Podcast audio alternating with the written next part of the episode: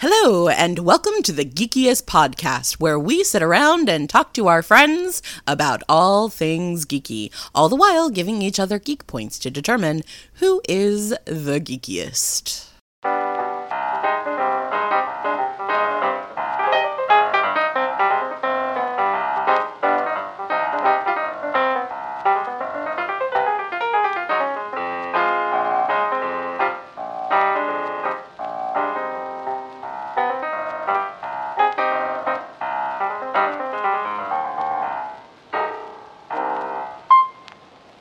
Welcome to the Geekiest. I'm Joe. My pronouns are he, him.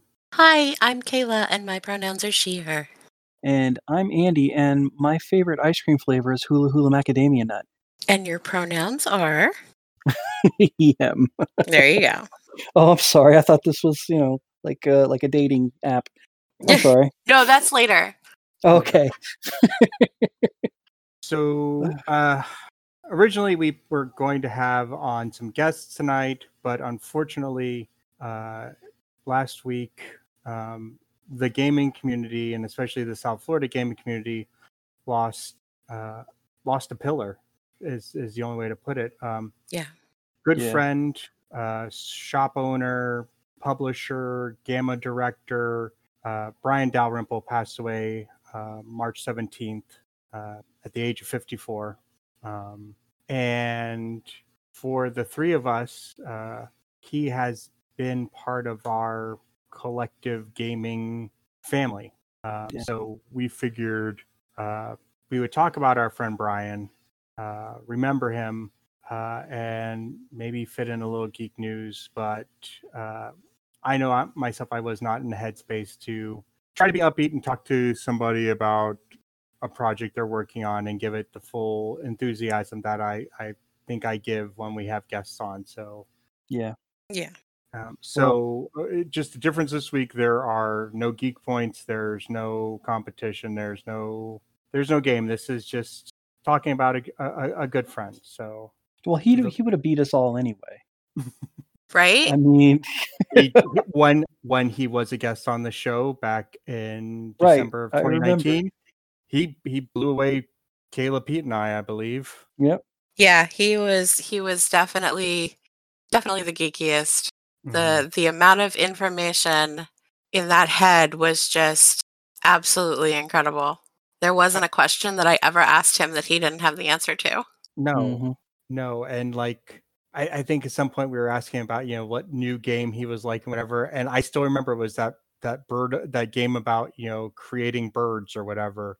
Wingspan, which is now one of the top 10 board games. Yeah, Oh, yeah. Mhm. That's cool. That's cool. He called it. Mhm. Oh yeah, he totally did because he had even. I remember, if I remember correctly, he was telling us that it was a relatively new game when he was telling us about it. Mhm. And I just recently saw a top ten where Wingspan was like number two. hmm Um, and it's funny because I was actually at the shop last night. Um, and I was standing at the counter and I turned around and there was Wingspan right there on the display, and I was like, oh wow. Nice. Yeah. Nice. Yeah. Uh, I mean, I remember. I so Joe, you I mean, you're close with him. You knew him, right? Very pretty well.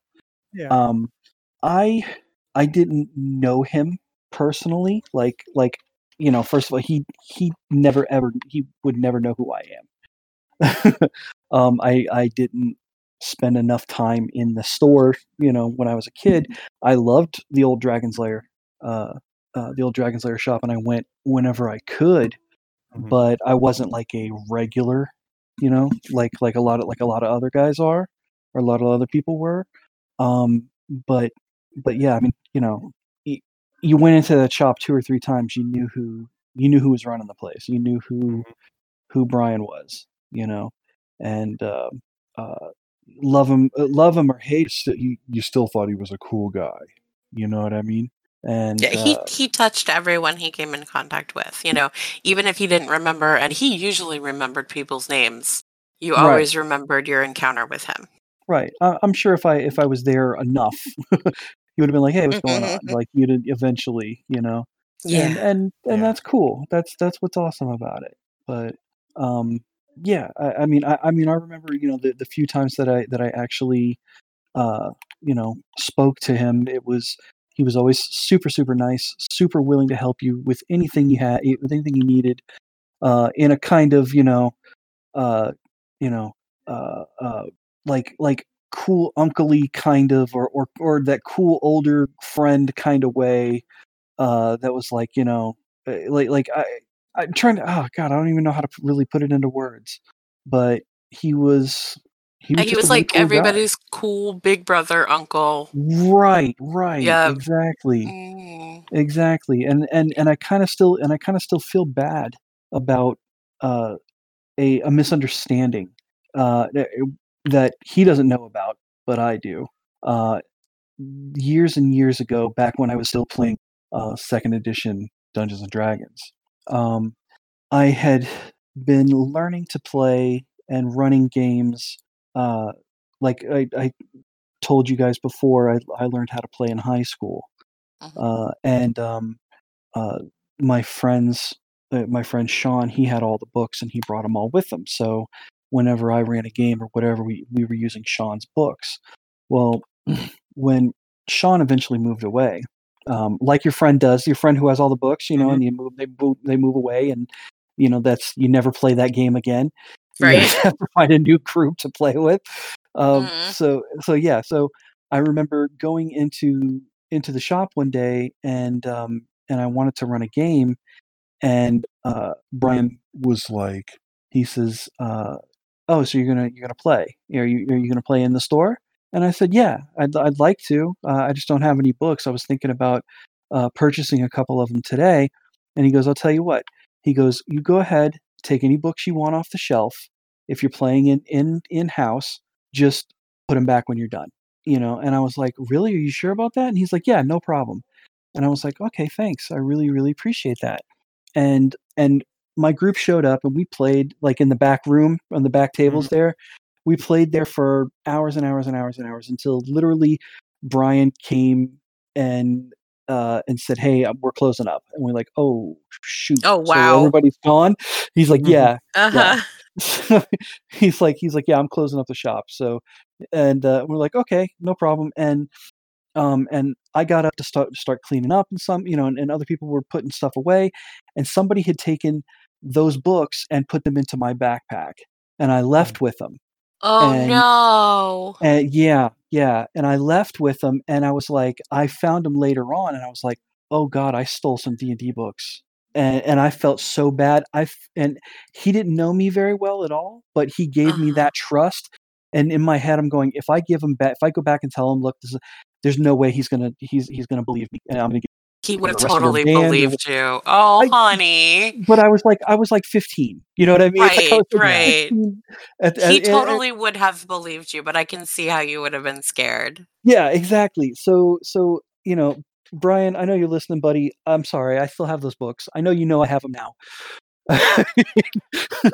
they're in they're in storage with with all my other second edition stuff. Um, I've always taken really good care of them and never forgot where I got them. Oh so oh my goodness. So thank you. you know, best thing for you to do is next time there's a book you want, you buy it from them. Right, You know? right. You know, and maybe buy somebody else a book and pay it forward. Yeah, yeah, You know? But yeah, he totally would have just been appreciative. You know, but at 15, like that's a scary situation. yeah. You know, Yeah, I get it. I get it. Because I was always told like he has zero tolerance for shoplifters. You know, Mhm. and and I was like, I really don't want to be that person. You know what I mean? Yeah. Oh. So, so yeah, Oh that's my my, Brian story. That's your Brian story. That's so funny.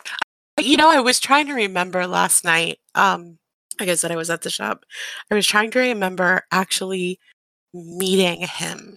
You know, like when did I actually like? Was there ever, was there ever an introduction? Was there ever a point where I walked into the shop and he introduced himself to me, or somebody was like, "Kaila, Brian, Brian, Kayla," Yeah. and like I just, I don't it was like I just kind of and I and I've I've heard others say this about that shop that like I just kind of melded in. Yeah. you know?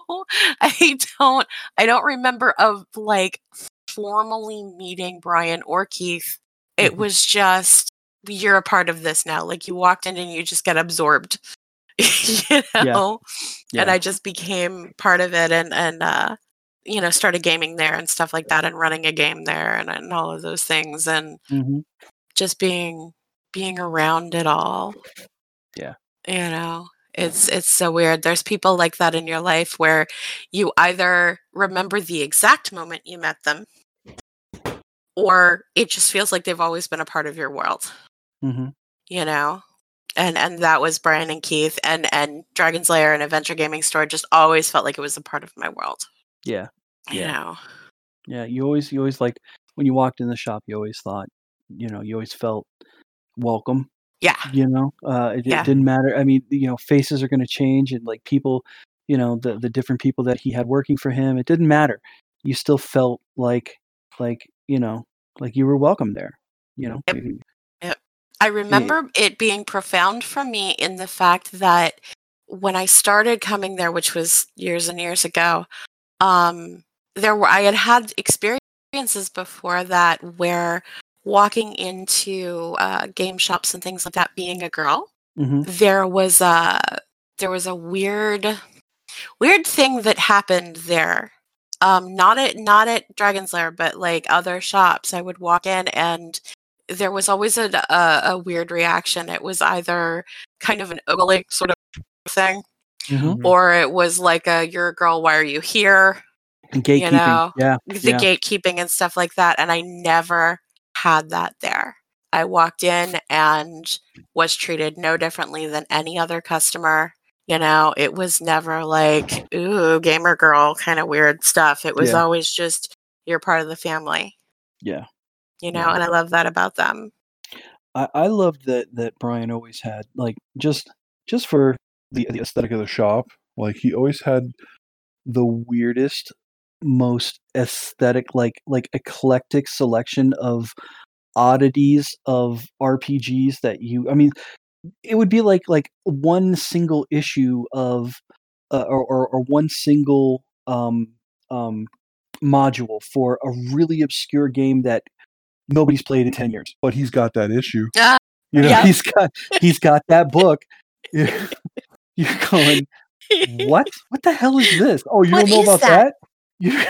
And then he would very I'm- enthusiastically tell you. yeah, you tell you about the system and how it worked and how it was different than most of the other things and and the good quirks and the bad quirks and Yeah. yeah. yeah. Yep. And then tell you about, you know, the designer of it who he knew and had met and talked to and had a coffee with and Yeah. yeah. Uh, It, a couple years back, uh, kind of my origin stories with with Brian was uh, a couple years back on his Facebook. Uh, he posted a couple pictures of himself from you know his younger years. You know, I think high school, early college, whatever, and it struck me. It was like so growing up down here in South Florida, getting into gaming when we did, it was incredibly hard to find the books. You know, you couldn't just, you know, go to Amazon and get get the books. Oh yeah, You know, absolutely. You, you know, maybe you could go to Waldenbooks and get them. Maybe. yeah. But I remember my mom for the one holiday and and if you've read my evolving DM blog, then you've probably read this story. But uh, my mom was our main Christmas shopper, and so every year she would ask my brother and I for our list. And you know, as we got into D and D, the list became less GI Joe figures and Star Wars figures and Transformers and He Man, and more D and D stuff. And I remember she came home the one the one evening from Christmas shopping, and she was like, "I found a store that sells those books you boys like." And they even had people in the store playing that game that you guys play. Um, And so, like, once we found out where it was, I remember we took Stephen and I, we took a trip to go to the Dragon's Lair. Uh, I think it was two buses to get there. Oh, wow. Yep. yep. Um, and uh, I, I grew up in East Miramar. Uh, so we had to get the bus to like 441 and then the, the bus Oh. going up 441. Yeah. Yeah. That was back when Dragon's Lair was literally the only game in town. Oh, yeah. Yeah. For, for, for, for I think Not in like the only- tri in tri county area. Like Mhm. I- you know what? If Brian was here, he would explain to us, know that there was a store down in, you know, Miami at the time or North Miami that you would. Yeah. that he knew the people who ran it and they were good friends of his and you know he would tell us the whole history of it but i remember we went there um two buses uh and Yeah. you know and, and not only was it like the only game the only store like around but it was kind of like the that that little shopping the little strip mall there was kind of the only thing around that area at the time Yeah. Which is- yeah. Mhm. crazy to think now like that thing is pretty much epicenter for uh the The hard, rock, The Hard Rock. Mhm. Yep. yeah so i remember Yep. going there and oh we bought a bunch of the old pewter f- minis Mhm.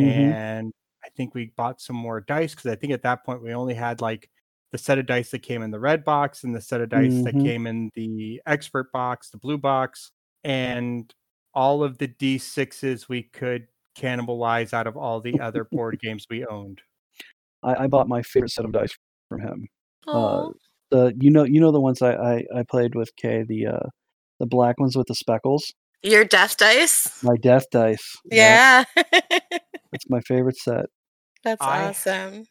years later i went i, I stopped in um because like when i went to college trying to remember i went to college I took my stuff with me and then i took all my gaming stuff because i was going to run games in college i did that briefly um and then found there were much better much more interesting things to do in college um and then all my d all that d&d stuff went into storage including my dice and i when i came home i was getting back into playing d&d again Yeah. and I needed dice. So I went to Dragon's Lair because that was the only place I knew that had dice. I even got like the official old TSR pleather dice bag. And like Was I it don't that the one where it was where TSR was printed on it or or or embroidered? uh it was printed. Uh Because I rem- do you That's remember the awesome. embroidered one? I do remember the embroidered one. No, no, no. I listen, I was still on a budget. Uh, I think I bought like three sets of dice or something like that. Um, and those are my dice for a long time until like I moved until I moved to New York, and then my parents Yeah. packed up my room while I was in New York and converted my room to a storage room for a bit there. And uh, so I remember going in, and uh, it just kind of goes back seeing those young pictures of Brian. It dawned on me like, oh, that was him when I both times I was, you know, went there when I was younger. You know, he was at the counter. You know, um, Mhm. and and I remember going on later, later on, like '99, 2000, like right when the when third edition came out and the OGL was was brand new. Because a friend of mine and I were talking about maybe getting into writing OGL stuff. So I wanted to Mhm. see what what was you know what was being printed and uh, again it was brian who was there and i was like oh i was looking for you know and he was like oh that's in that section over there and you know there's you know the minis are over that way and Mhm. it just you know Mhm. maybe I, I you know who knows if he remembers because i have changed my appearance so much between those days and now short hair clean Yeah. shaven most of the time yeah, I don't know who that guy is. um but yeah it was you know the dragon's lair was was very much uh you know it was sort of the epicenter for Yeah. you know and, and everybody you know it- when you talk to anybody everybody i know has has some sort of dragon's lair story like oh yeah i stopped in there oh yeah i got you know this book there or the dice there or whatever um you kids these days don't understand what it was like to not be able to just go on online and order your dice or go online and order your books Exactly. Exactly. um and then you know luckily later on um you know got to meet him as an a you know me as an adult uh when kaila and i uh, attempted to play some pathfinder with uh, with some friends uh, and they were playing at the at the adventure game store um but it wasn't in the current location it was in the the smaller previous location that, that the other side of the hallway. Yep. Yeah.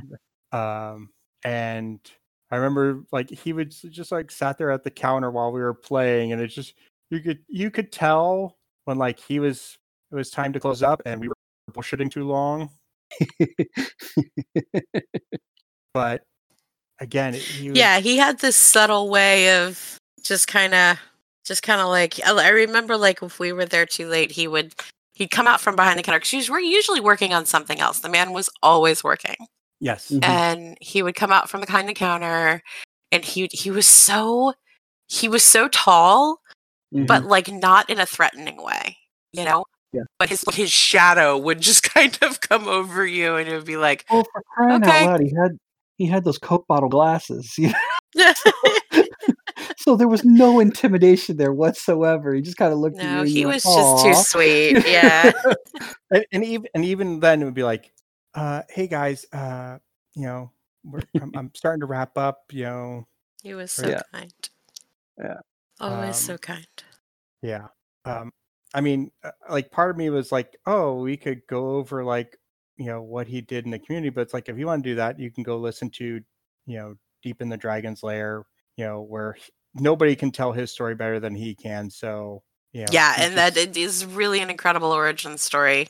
yeah, You yeah. His, well, I, I, I I did last week before uh, the out of character. I did a little brief tribute, and you know, he literally was involved in the South Florida gaming community for about 40 years. You know, as a member of that, was it the Broward Gaming Club?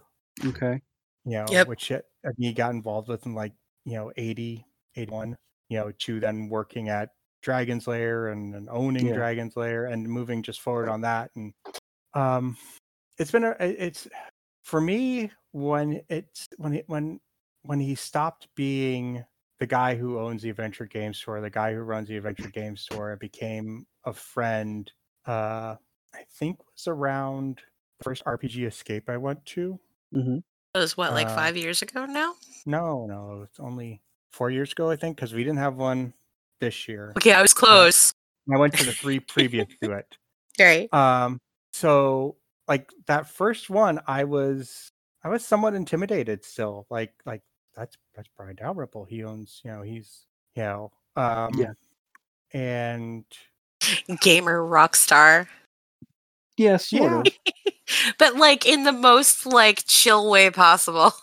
Right, but at the same time, it was like it was like, all right, don't piss this guy off because he's literally your one connection to D in the whole community. Like, if you if you piss him off, you don't get to go back in his shop ever again, You, kind of thing. Like, you were cut off from from gaming. Yeah, yeah.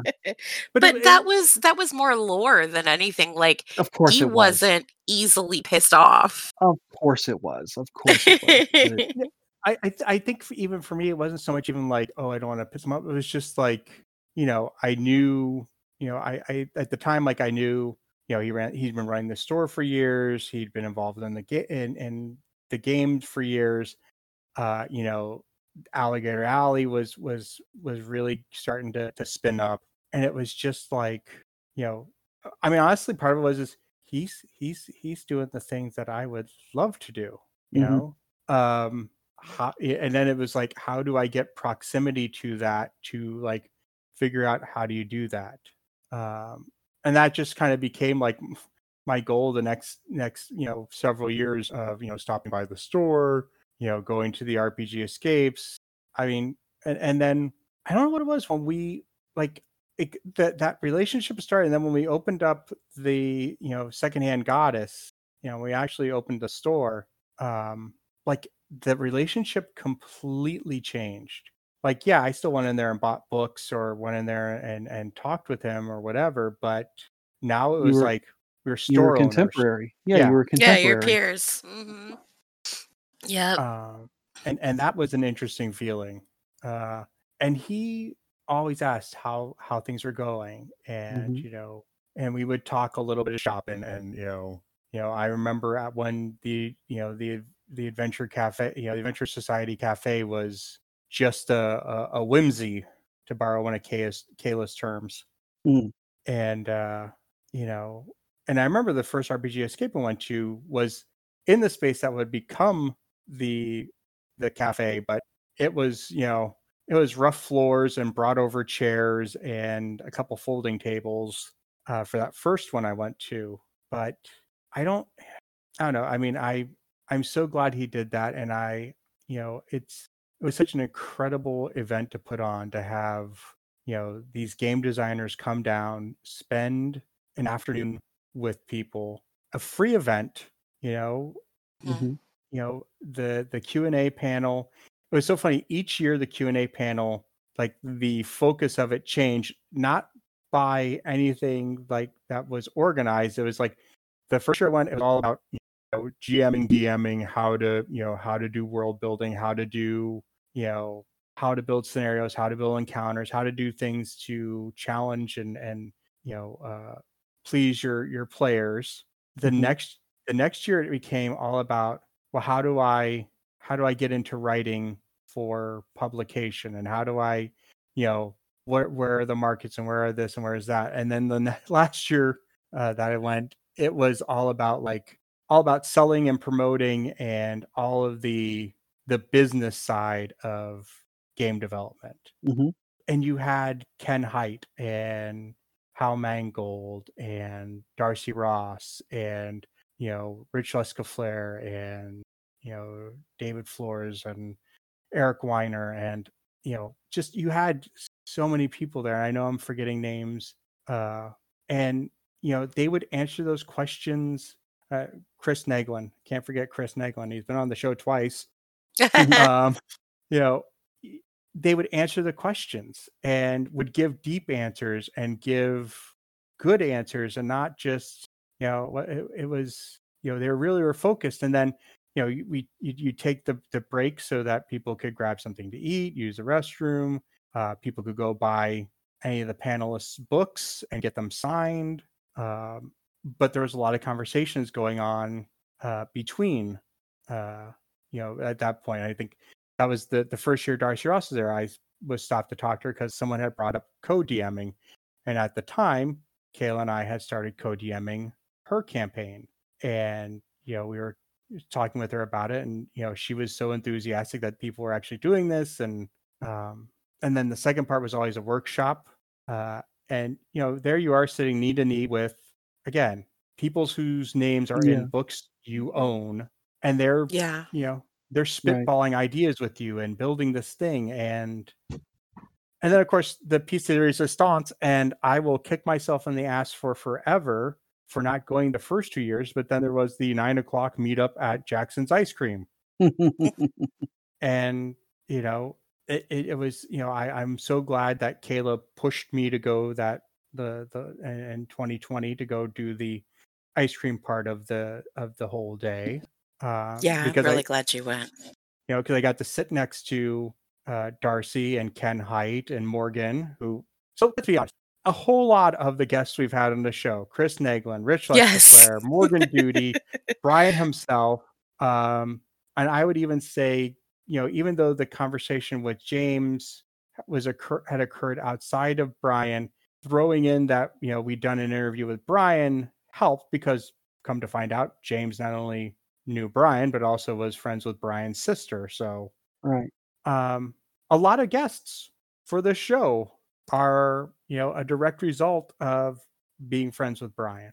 You know, Yeah. and it's, you know, and it's, I don't know. I feel kind of selfish wondering, you know, I mean, yeah, I know why this year we didn't do it, but like when when the world's no longer on fire, you know, will there be an RPG Escape 2022? Right. Who's gonna Who's gonna take up the mantle? Yeah. You know, and and and you know, I I know Rich and Chris and Eric and all the guys, you know, all the rest of the team at Alligator Alley will will probably continue on, but I know how much input and how much like the last the the, the last uh RPG Escape, I think I picked up I'd already bought the core manual and I picked up the threats database and I bought it and I god damn it, I wish I'd gotten Brian to sign it. Mm. Um, but he opened up a page and showed me a monster that was one of the ones he created and put in the book. And he was so like excited to tell me like, oh, and it has this Mhm. ability and that ability and does this and does that. And I was like, oh, that'd be cool. You know, I, I you know, if I ever did like a sci-fi thing, I could definitely. And he's like, you could bring that into your your D and D game. Mhm. Uh, so just sorry, I just it. No, I I really now I'm like, I, I wish at some point I had asked him to sign the books. Mm. You know, it's it's a lesson that we all need to take to heart to invest in the people in our lives that we care about. You know, never take it for granted. You know, Yeah. that we have all of, you know, we have these incredible people in our lives and we're so lucky to have these incredible people. I mean, uh, we've lost in the past few years. I mean, you know, not even just COVID, but just life. You know, we've lost so many people that we've said, I wish I would have talked to them more. I wish I would have, The, you know, done this or done that. the local Rennie family Yeah. Yeah. Oh, yeah. has, has been impacted within the last 10 years, probably. I mean, oh my God.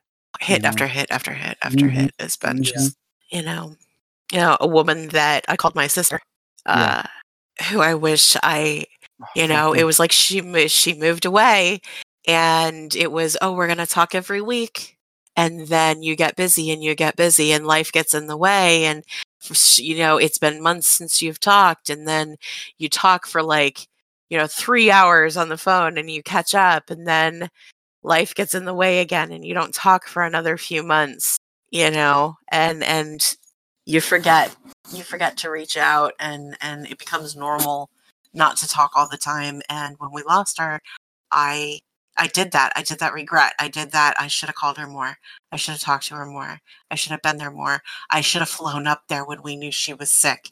Yeah. you know the woulda mm. shoulda. So look around now and ask yourself you know what would you say you know if you lost that person and then do it before you lose them? I, I kind of went the other route with with her, where I was sort of like I was I was a little angry with her for taking herself away from us to where we Mhm. couldn't get to her. You know what I mean? yeah Um, Yeah. the whole the whole uh, vax vex thing. You know, do do not go far from me, kind of thing. yeah Yeah, yeah. That's that's exactly how I felt. Yeah, no, I every time we have a friend move away, I go through that that cycle of anger of Yeah. of, you know, why are you leaving me? Yeah. You know, but the fact is is that people have to live their lives. And let's face it, we live in South Florida. If we could get out, we'd get out too. You know? you Uh, know? this is this is not the most beloved of states right now. Uh, and you know, to the rest of the well, wait, country, wait, it's right not the now? Right locals' now? fault. right now, Well, I spring break mean- is going on. I mean, it, we are packed to capacity in Miami. If you if you look Well, at the, Well we've had to declare a state of emergency because we're packed to capacity. Because We're the, the powers that be in South Florida don't believe in masks, but we won't get oh into come that. on, Oh no, no. we're the just that problem- popular. No, the problem was the powers that be down there do. Just the rest of the state has been dragging behind on it, and Well, yes, no, I'm not. Yeah, no, the I will not fault the people in South Beach and the people in the popular spring break areas. They were trying to enforce the mask. Also, will Joe give said them that. dragon. Also, Joe said dragon. So everything comes back to dragons. it does. Everything comes to dragons. Um, but you know, it it like you're saying though, like when you knew when we know people are sick, it's one thing. You Yeah. know, it's. I mean, I'm I'm kicking myself in the ass. You know, we we did. You know, we've promoted the Adventure Game Store's website. We. We promoted their Patreon. We promoted the Daring Do to to help the you know the the Adventure Game Society Cafe. And I kept thinking, you know, we probably should get Brian back on so we can talk about this. And we and and I don't I don't have an answer why I didn't reach out to him and say, hey, you know, you want to come back on the show? You know, We've I been mean- booked. The show is Well, booked up for a couple okay. of months, and let me let me be let me be honest with you. If if if it came down to any other guest and Brian, oh well. they're getting ditched. We'll reschedule you.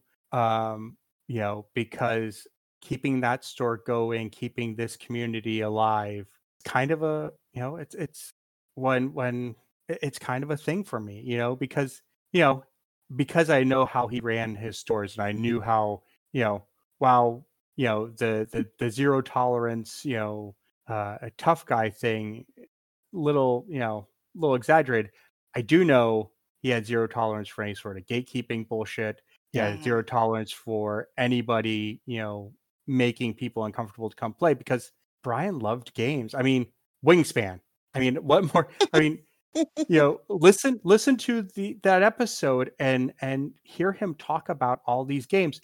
He's not talking about those games because he he knows them. He's played them. He's you know either he sat down at a at a con at a demo and played them, or he actually has you know bought them and opened them up and played it so that he fully knew what he was talking about. Um, Mm. Yeah.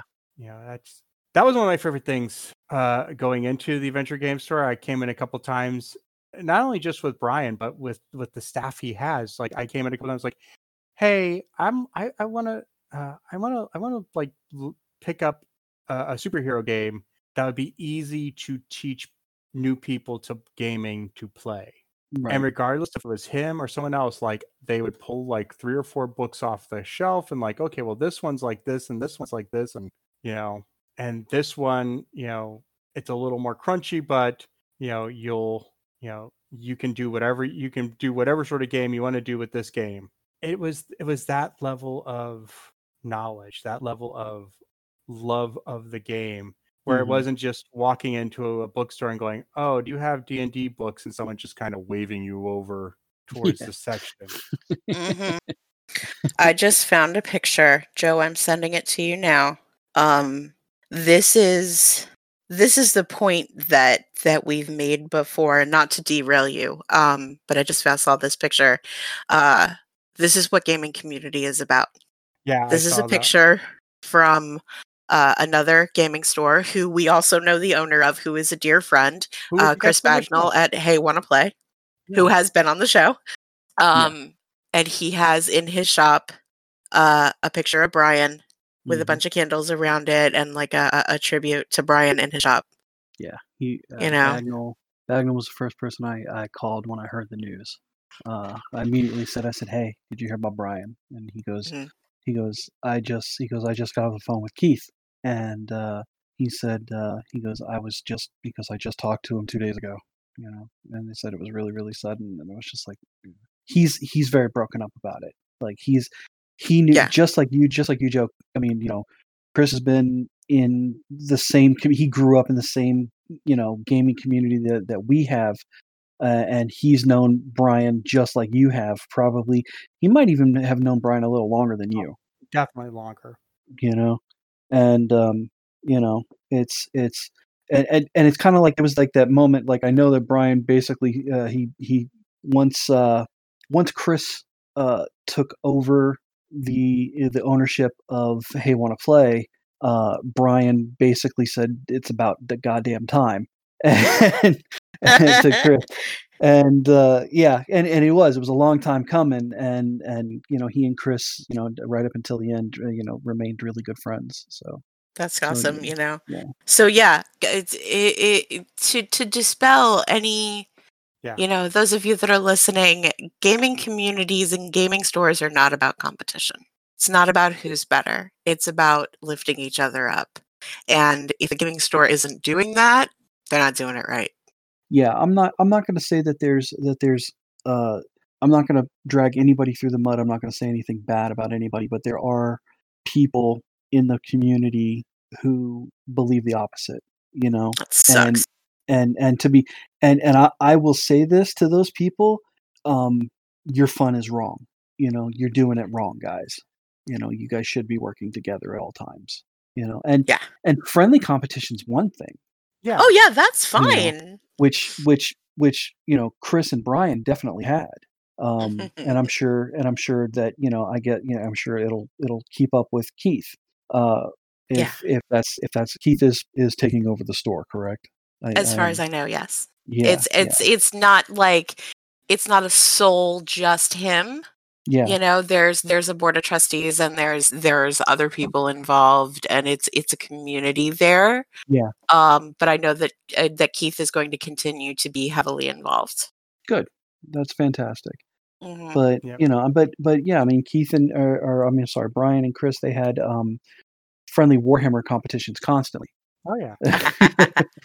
you know and uh i mean you know nobody nobody can nobody can crank out some space marines or some orcs like uh space orcs like chris so you know, right it was it was a it was definitely a, a a fun little go you know back and forth between them but there was never any animosity there was never any you know i hope you're down or stupid stuff like that you know uh it just that's just not how it's done Yeah. Yeah. No. So- Yeah. They, yeah. I, I mean, that was, he- he- you know, he knew we knew Chris. I think even like before we were talking, uh, you know, before the episode, we were talking. Um, you know, we had talked. We you know mentioned that we'd had Chris on, and you know he had nothing but good things to say about what was going on at Hey Wanna Play. So you know they they focused on you know they were kind of focused on two different you know focused on two different sets of the gaming community, and there was no no need to to disparage each other or or you know it's a tough enough business and a tough enough world as it is. They didn't you know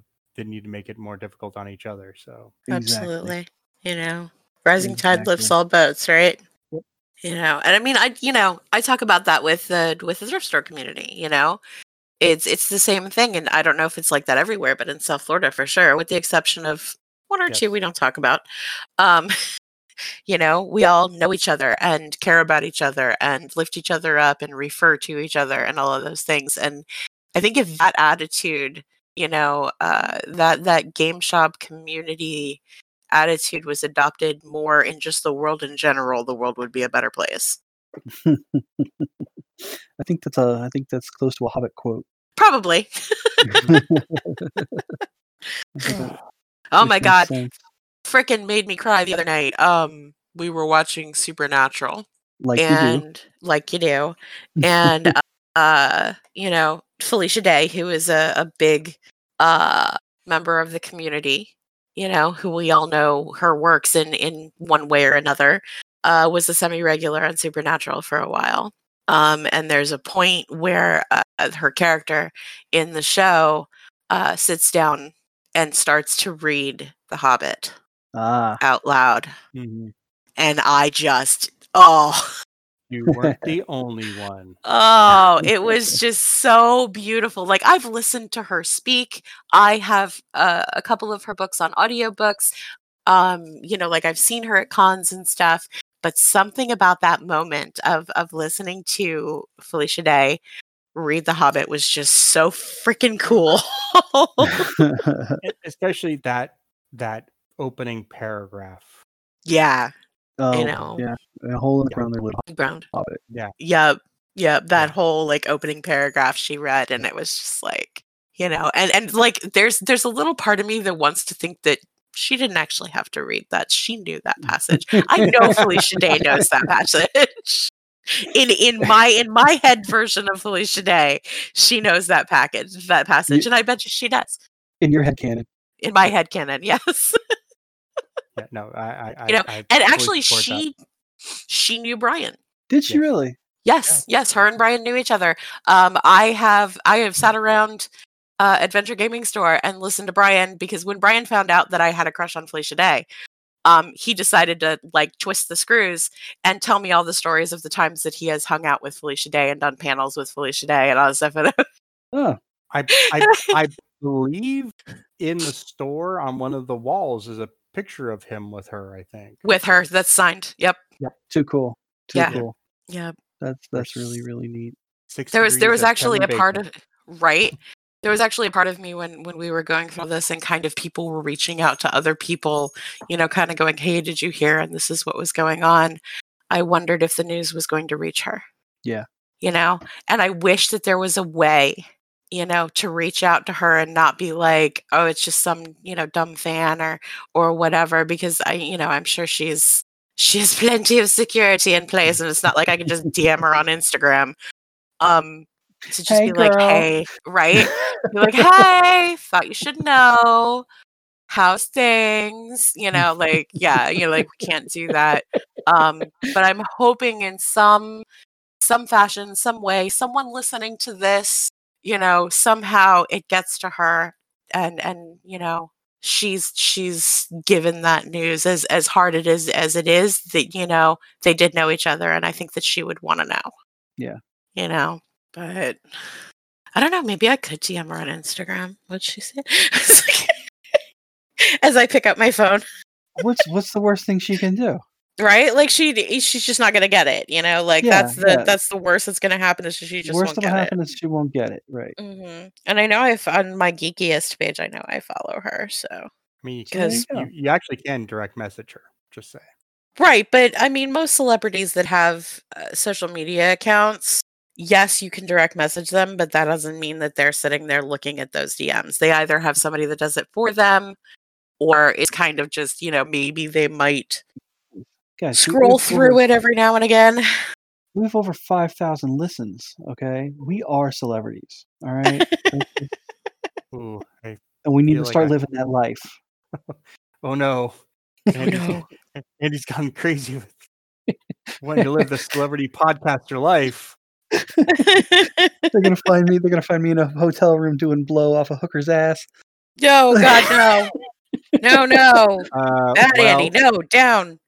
Andy, I, I got to tell you, we we don't have cocaine money. Oh well, all right. Yeah, sorry. Damn it. I'm sorry. How about pixie sticks? Can we can we do that?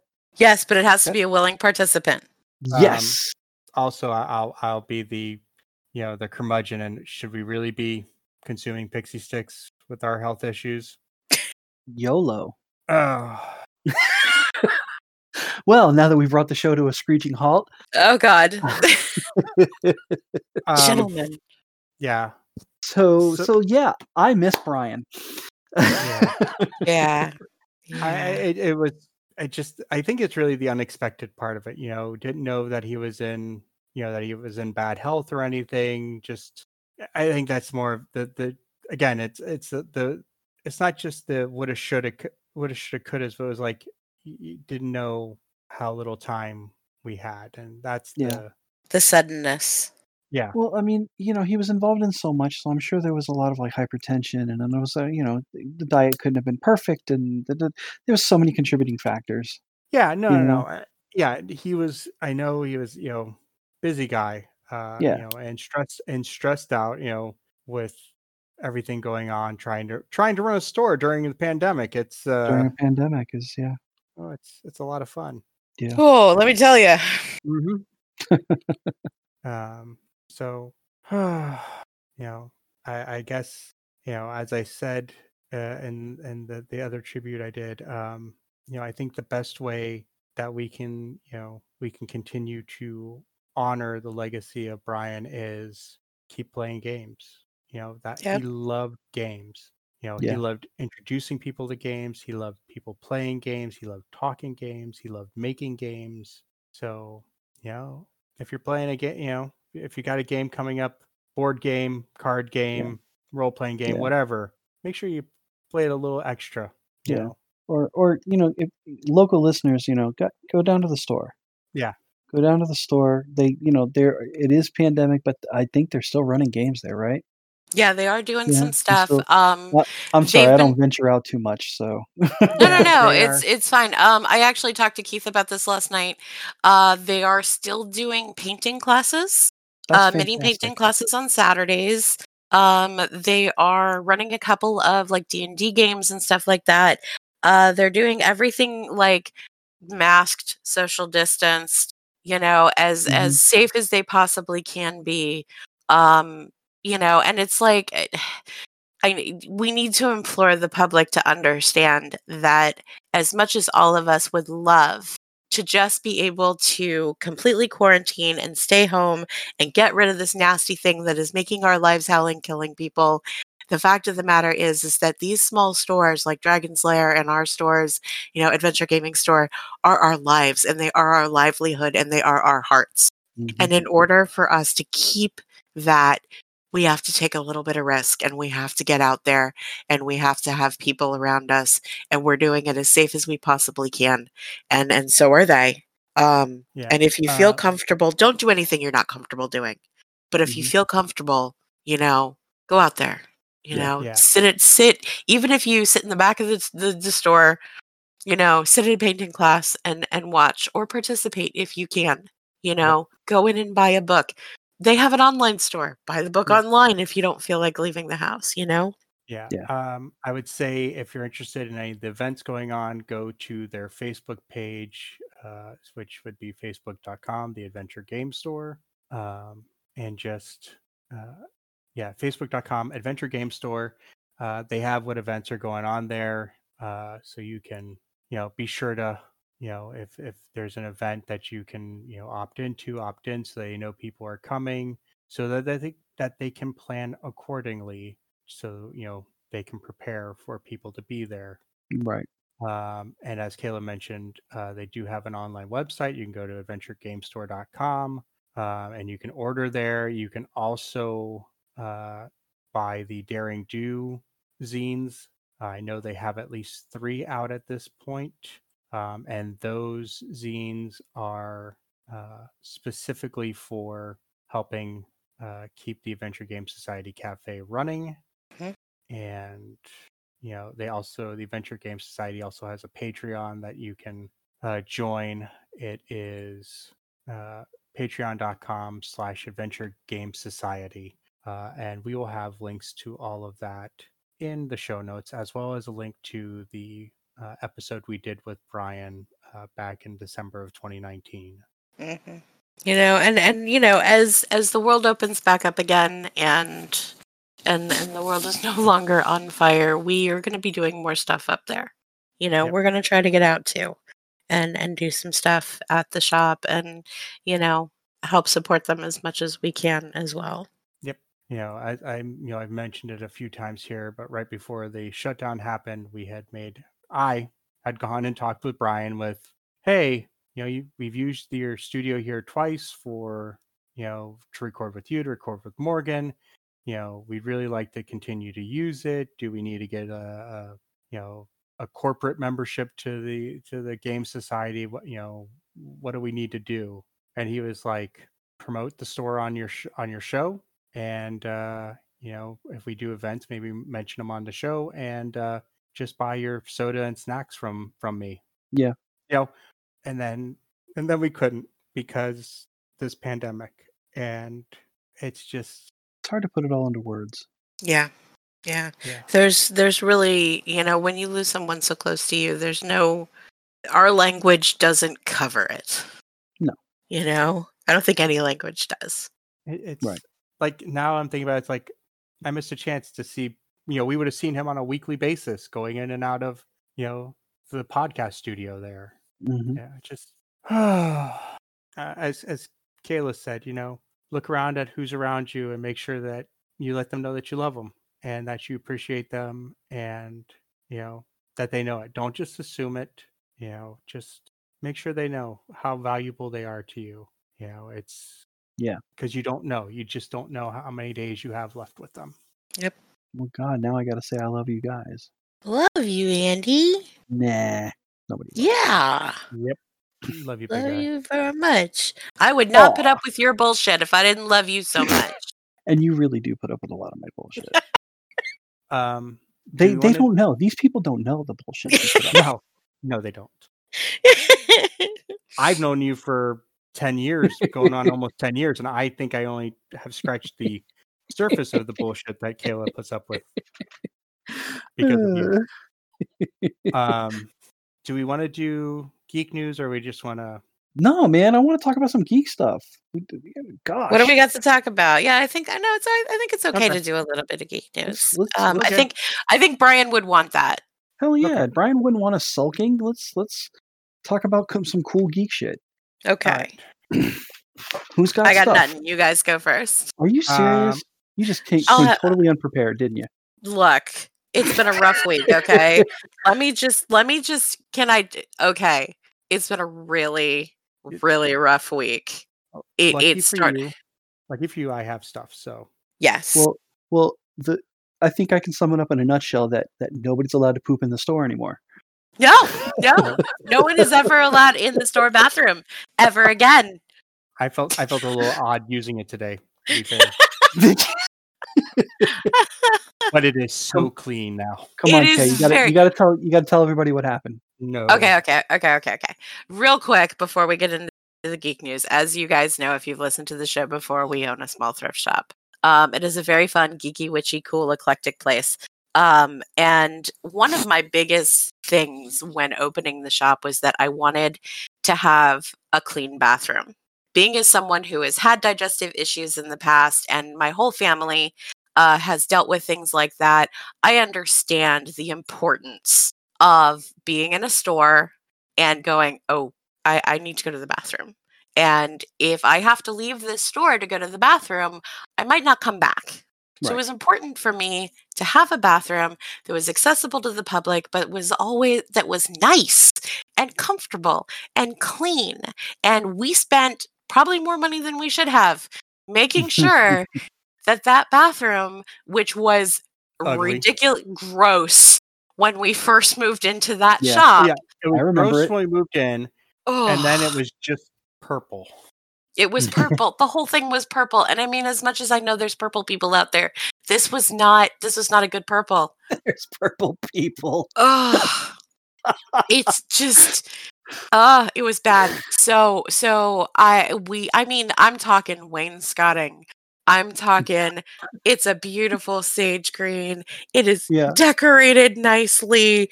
It I even did a floor. There's wood floors in this thing. I mean, they're, you know, faux, but right. But I mean, we really put a lot need to know that it's sure. I mean, you can tell. But uh, our friend Aaron, who we've we've talked about before, uh, who is a handyman, helped us do it, and it's beautiful. And I take a lot of pride in this bathroom. So Mm-hmm. when customers come into my store, our store, and they say, "Can I use the bathroom?" It is with great pride that I say, "Yes, please, please use our beautiful newly remodeled bathroom."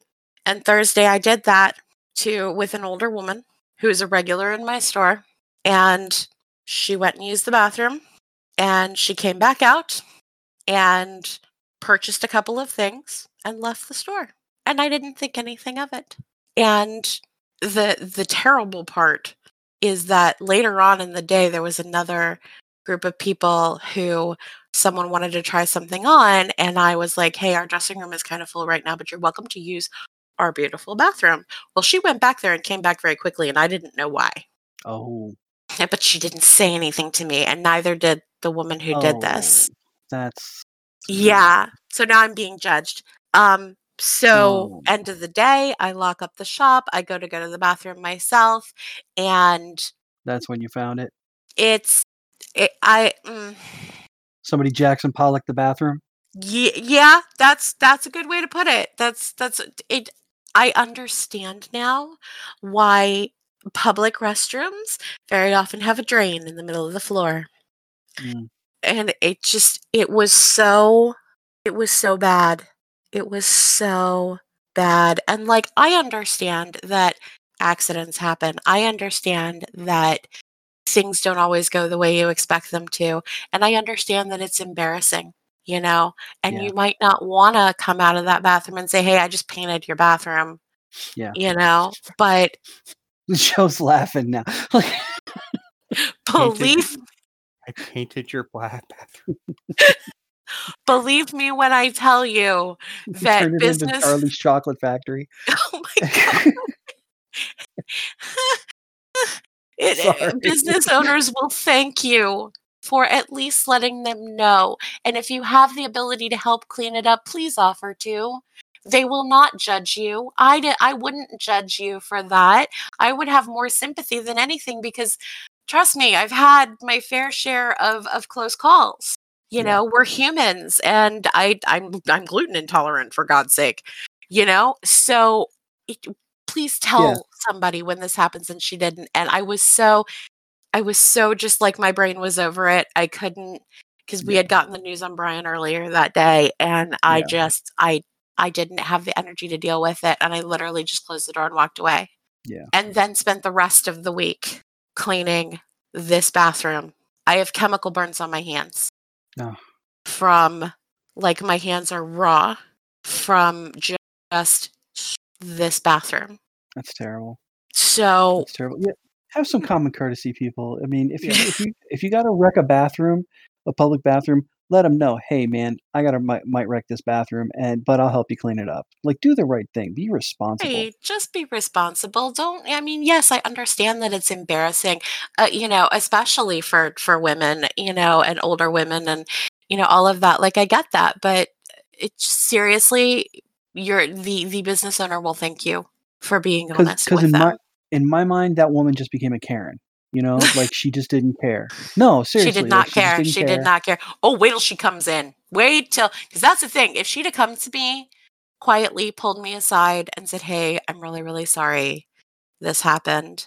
Right. I would have. It would have been fine. It would have still would have sucked, I know. but it would have been like, okay, I understand. And she would have happily been invited back to my store. Maybe not let her use the bathroom again, but she would have invited back to my store. Now, mm, mm-mm. just wait till You she done comes ruined back. it for everybody. You fucked it up. what if? I mean, what if she? What says she comes back? Yeah. Yeah. Okay.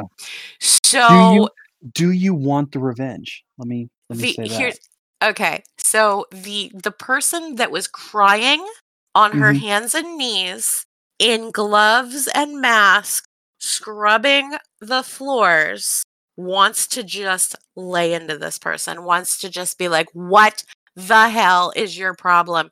But the compassionate person, the compassionate side of me, the person that understands that everybody has a bad day, Yeah. probably won't do that. I will probably take her aside and have a conversation with her.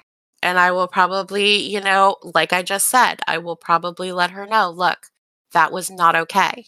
You know, I understand that it's hard and it's embarrassing, but you need to tell people when this happens. You know, I don't know if she understands that. I mean, we, we learned we learned this as toddlers. You know, We Tell did. some- we Tell somebody when you made it when you had an accident. Right. You know, but I mean, the world is a weird place and things happen as we get older you know and our brains slip and i don't know i don't know her life you Yeah. know i don't know what she's dealing with i know her husband is a jerk because he's been in there with her before and he's a loudmouth jerk and she has to deal with that so uh, i'm sure that that's you know taken a toll on her. Yeah, um but yeah it, I, I, I as angry as i am and as much as i want to say you know she's never coming back in my shop again that probably won't be the case. Should, no one's using my bathroom ever again. Th- there's going to be a lock with a key and maybe maybe family or a good friend if they ask nicely and hand me 20 bucks first. You can't um, stop me. I'm using that bathroom. You know me when I show up. I just you know me. Can't stop thinking you're gonna stop me. Who do you think you are? you're well you're different i mean It's- it's like i wouldn't stop joe you know but You didn't I'd stop. because I used it. no, did not stop you. It's all good. you didn't. yeah. So so the moral of the story is is that we need to be compassionate for other human beings no matter what circumstances it is in, but you're allowed to get pissed about it. oh yeah, absolutely. You And you know. have every right to be mad at that person for doing that. I was oh Every right. Ugh. I have shed so many tears in this past week. I don't know, and and just when I think that I can't shed anymore, Yeah. you know, somewhere I find more. It's, I, I'm probably really dehydrated, but anyway, so that's been our week. Um, I had to spend fifty bucks replacing stuff that was like like the the Ugh. plunger and the toilet scrubber and the wastebasket and the cleaning supplies that were on the floor were completely covered and I didn't. I was like, I can't even. Like, I can't.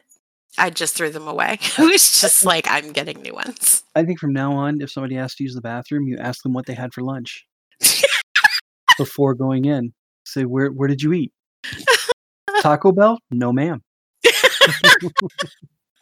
no, no. Nay, nay. We do not allow that. here. Yeah. There's a No, list. There's a, definitely no. there's a list on the wall right by the bathroom door. Places that are accepted. if you have eaten at any of these this re- yeah, places, Yeah, yeah, yeah. It's like a like a like a shoplifters like list behind the counter. Like like you know. oh God! Welcome to the world of entrepreneurship. Uh, this is what we deal with. Thanks. I read. I'll tell you what. I'll tell you what, Kaila. I read that. I, I saw the pictures. Uh-huh. Oh yeah, I and read it. blatantly posted those pictures. I was so mad. I read it. I was sitting there. I'm uh, I'm sitting right. I was sitting right where I am now, and Pam, my wife, is sitting right across from me, and and I just went, "Oh God, Kaila is poor. Oh my God, poor Kaila." She goes, "What? What happened?" And the way it sounds to me, like in her head, in Pam's head, the way it it, it sounded like something bad happened to you, like you died, you got Right, something- like some something, something disastrous. horrible, something Right. horrible. And, and I went, and I just started. I read, I just read verbatim your post to her. My post, and yeah. Pam just went, no. and Yes, and- I, I have to say thank you. like, all we wanted to do was just get in the car and rush down. I appreciate that. I definitely have to say thank you to uh, those those of of maybe we have cross viewers that listen that also follow Secondhand Goddess. Um, there was an outpouring of of uh, sympathetic anger and and uh, and love and oh my gods and we're so sorry this happened to you and people suck uh, Yeah. all o- across the board and that would that that helped that that helped to just like I'm I'm not wrong in being upset about this. No, you have every right to be upset about that. so I mean- okay, so we made a, a short story longer. Um, so we should probably let Joe get to his Sure. news. I don't think Yeah. anything else happened this week that was too screwed up. So we'll Joe, what you got to follow up the poop news? Just to let you know, I'm probably going to cut all that out. I'm kidding. Not require too much work. Oh, so, God. so geek news now. Geek news Sure. now. Geek Okay. news now. Um, so I will go first. I got a couple items. Uh, it.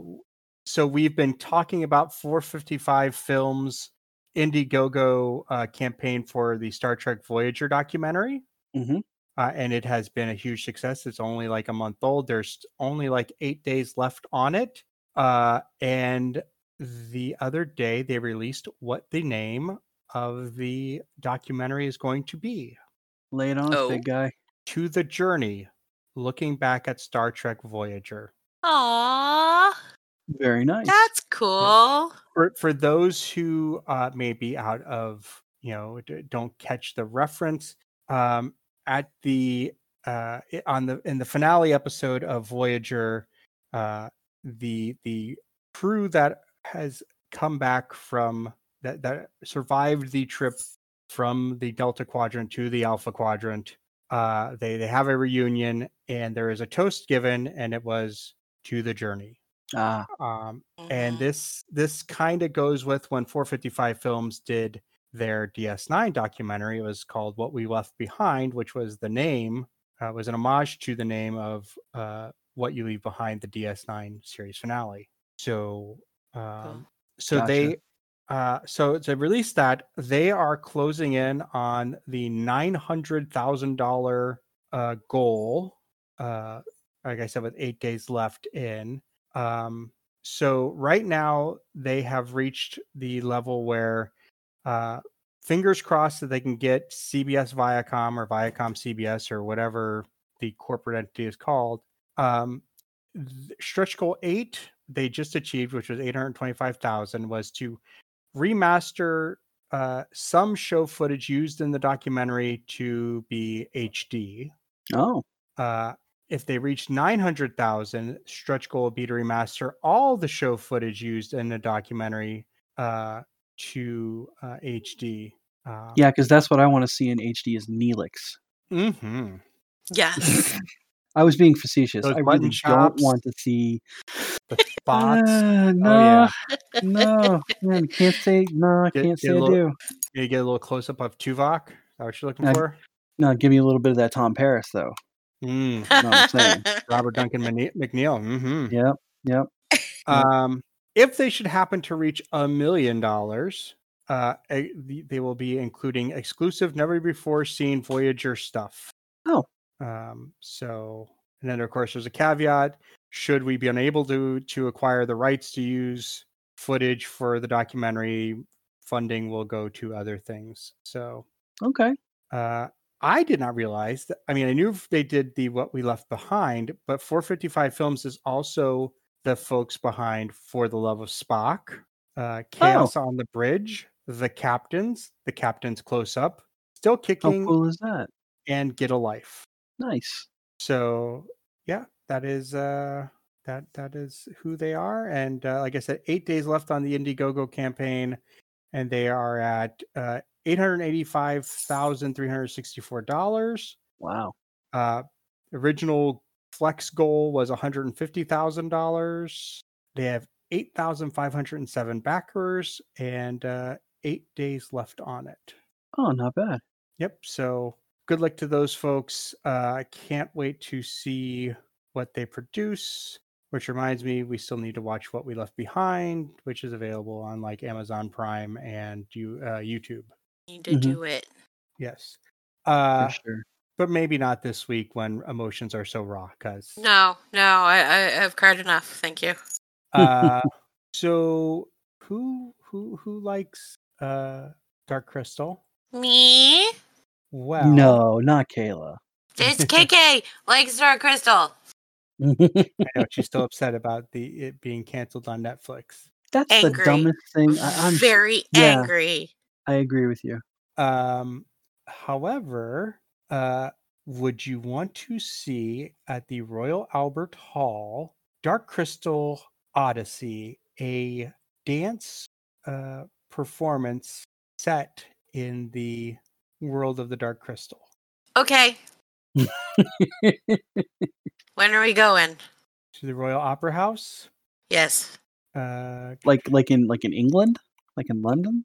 Uh, yes, the Royal Yeah. Opera House uh, presents uh, Company Wayne McGregor in The Dark Crystal Odyssey, a work for family audience- audiences choreographed and directed by Wayne McGregor, based on Jim Henson's iconic 1982 film. This magical coming of age story brings together a team of world class collaborators, including artists Brian and Wendy Froud, composer Wow. Joel Cadbury, digital designers uh, Contrast Moment, lighting designer Lucy Carter, dramaturge Uzma Hamid, costume designer Philip Delamore, and face and body artist Alex Box with puppets and props from Jim Henson's Creature Shop. Jeez. Yeah. When are, wait, wait, when are we going? We're, we're, we're going to Well, this, as soon right? as, as as soon as the rest of the country is allowed out of our country. This is true. This is true. We're not allowed in other countries right now because because America's the the word we're on timeout. yeah, this is the this is the 2021-2022 season uh, at the Royal Opera House. yeah, yeah. America ate too much paste. It's t- t- really and like we bite people and we don't follow directions. Cannot cannot cannot form a queue to save our lives. no, we don't play well with others. we throw food in the cafeteria. We Seriously, it's just it's a mess.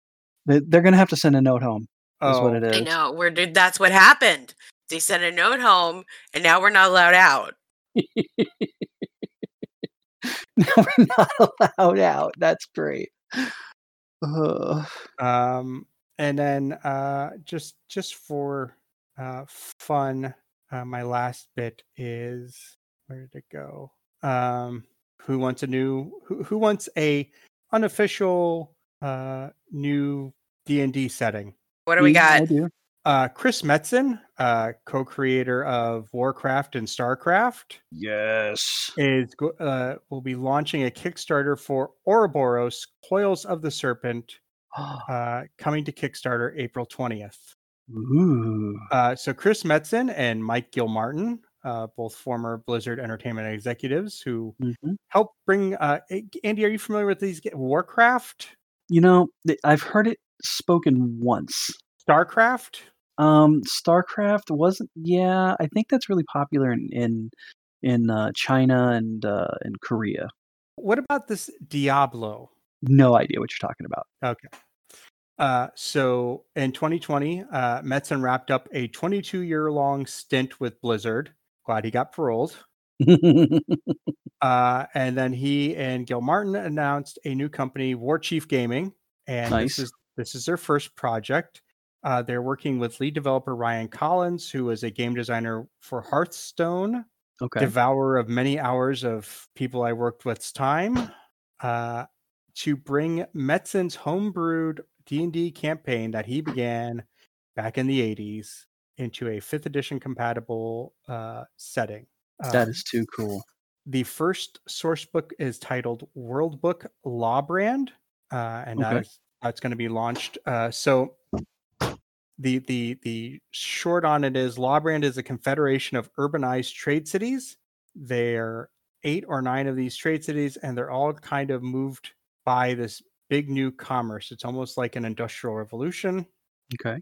uh, some art's been posted, which is it's very uh, medieval slash Renaissance looking architecture. with industrial revolution factories and Okay. and smokestacks in the background. Nice. Um, so it's it's going to be a new setting, uh, new races, uh, new classes, all the good stuff. Uh, so that should be hitting.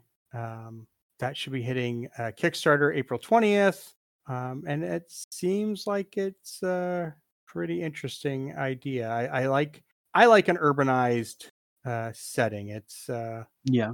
There's a lot of fun to be done. that I, I think you and I both uh, have voiced our approval for like uh, Waterdeep Dragon Heist. Oh yeah. Um, so Oh, so yeah. city settings are are definitely fun to use. Definitely. I dig it. I can get into this. So that's my news. Nice. Okay, you said you got nothing else? I'm looking up something right now Okay. Because I think I know there's another connection to the to the journey, but I don't want to put my foot in my mouth till I know for sure. Okay. Um, because I think I remember this, but then I remember things weird. Uh, what do you got? What do I got? Oh man, I got some. I got a little bit of gaming news, a little bit of uh, video gaming news. Um, two two big announcements that that came out last week, or last week or the week before. I believe it was just the end of the week before. but um, uh, Microsoft Xbox has Mhm. acquired uh, Bethesda as part of the um, uh, the Xbox family. We, I So- think we, we discussed this when Sierra was on, I believe. Where did you? No, I don't think you did. I don't think we did. We did. Well, we might did have. This, it was either Okay. with Sierra or with like I I brought it up. Strange enough. Strange. Uh, yeah. Okay. Great. Thank you very much. No, I'm just kidding. But um, but because of that, you're getting you're getting Doom. You're getting pretty much all the Doom games. You're getting uh, uh a, just uh, uh, Fallout. Uh, you're getting so many amazing, really cool Bethesda type. Skyrim is one of them. Uh, there's actually a couple other Elder Scrolls games. Uh, you know, for for those of you guys that are really into the Skyrim series or the, the Elder Scrolls series. Um, but uh, it's it, th- those are all on uh, the um, Game Pass. Which, if you don't have it, and you have an Xbox and you don't have a Game Pass, what are you doing? Um, it's it's I think we're paying nine bucks a month, ten bucks a month for this this library of games that changes every month. You know, they they take some out, they bring some new ones in, but you know, you're getting all these really great games. You know, just for for ten dollars a month, you can just you know download them from the cloud and play them through your Xbox. Why not? Um, who cares if you played them before? A lot of these games have a lot of replay value.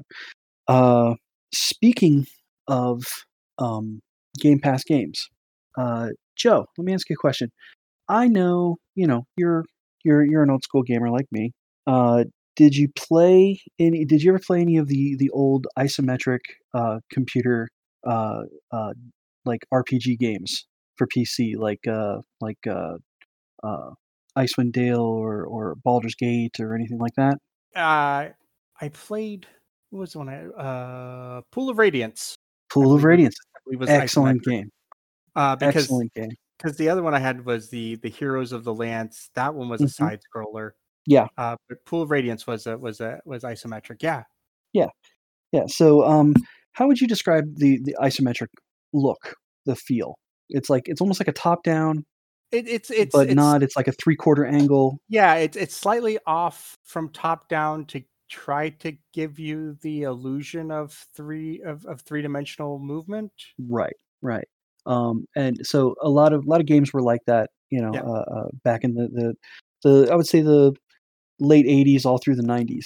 There was a Yeah, lot. Of, we- they had a lot of PC games that were like that. Bef- before you had computers that could you know do 3D rendering or Right. even quasi 3D rendering.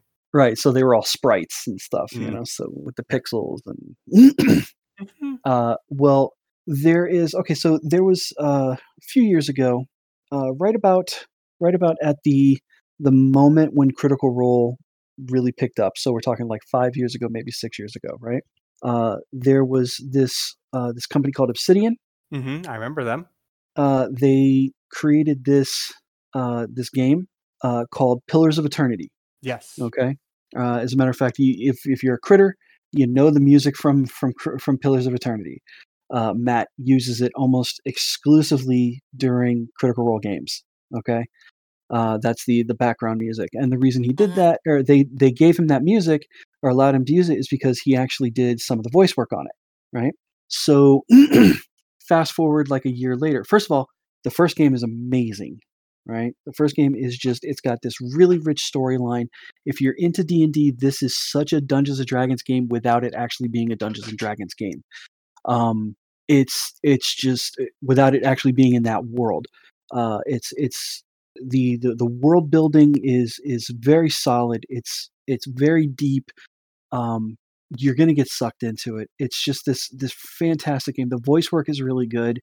Uh, it's got that nostalgic kind of feel to it, while still being fresh and new.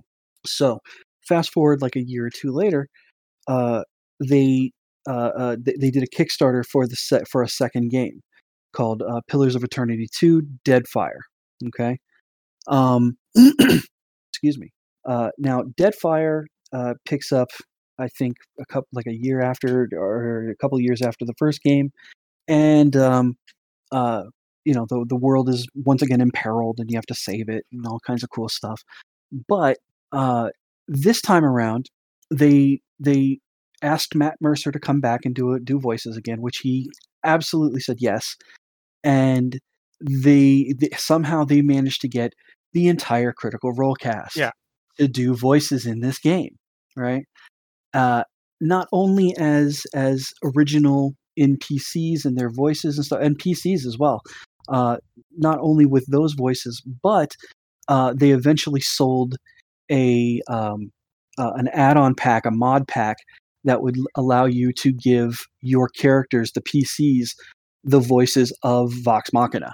So you could actually make a dwarf that sounds like Grog Strongjaw, or you could have an elf uh, ranger that sounds like uh, like Gilmore, or you know that it literally yeah it literally is like catchphrases that they've done. You know like you know like uh, uh, uh, like he says glorious. You know. Uh, and and you know Pike and all of them, they're all in it. They're all in it. And and uh, once again, everything is eh, the the the game has been expanded a little bit more because it's uh, uh, a little bit more seafaring. So you've got like a ship now, and you can sail around and attack other boats and loot them and stuff. And it's it, it's really give- really Don't What? give them a boat. Don't give them a boat.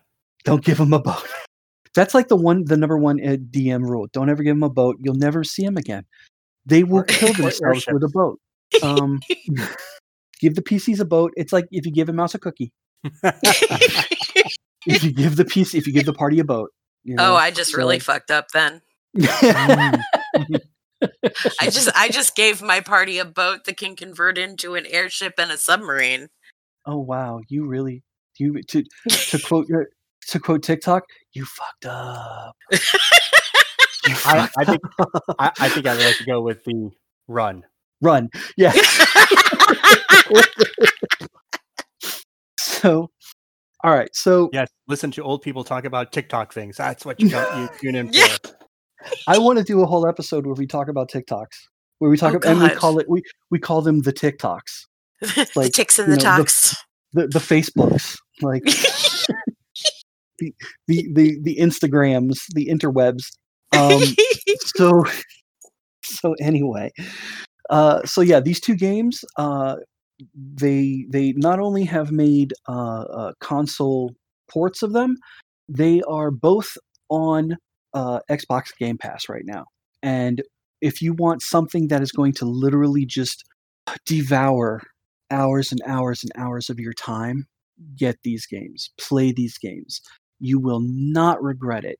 Uh, they are not fast paced by any stretch because once again it's like you're playing you know this is how i'm getting my my my fix i'm i am the what you call the forever dm Mm, You know, familiar. you- Uh-huh. yeah yep you're familiar i am the forever dm i will never ever ever get to play in a d&d game as a player i am always going to be running the game because nobody else wants to Oh no, So- you're totally playing in my second round of fairy tale. thank you i just peed Whether little. you like it or not. so but yeah, uh, this is this is getting my my my PC fix. Hmm. You know, uh, and and the game is fan fucking tastic. Um, before we started playing, I was or before we started recording tonight, I was actually playing the game. I'm looking at my screen right now. Uh, I am I am I'm currently paused in the middle of combat with uh, a greater Earth blight that is it's been kicking my ass all night. So,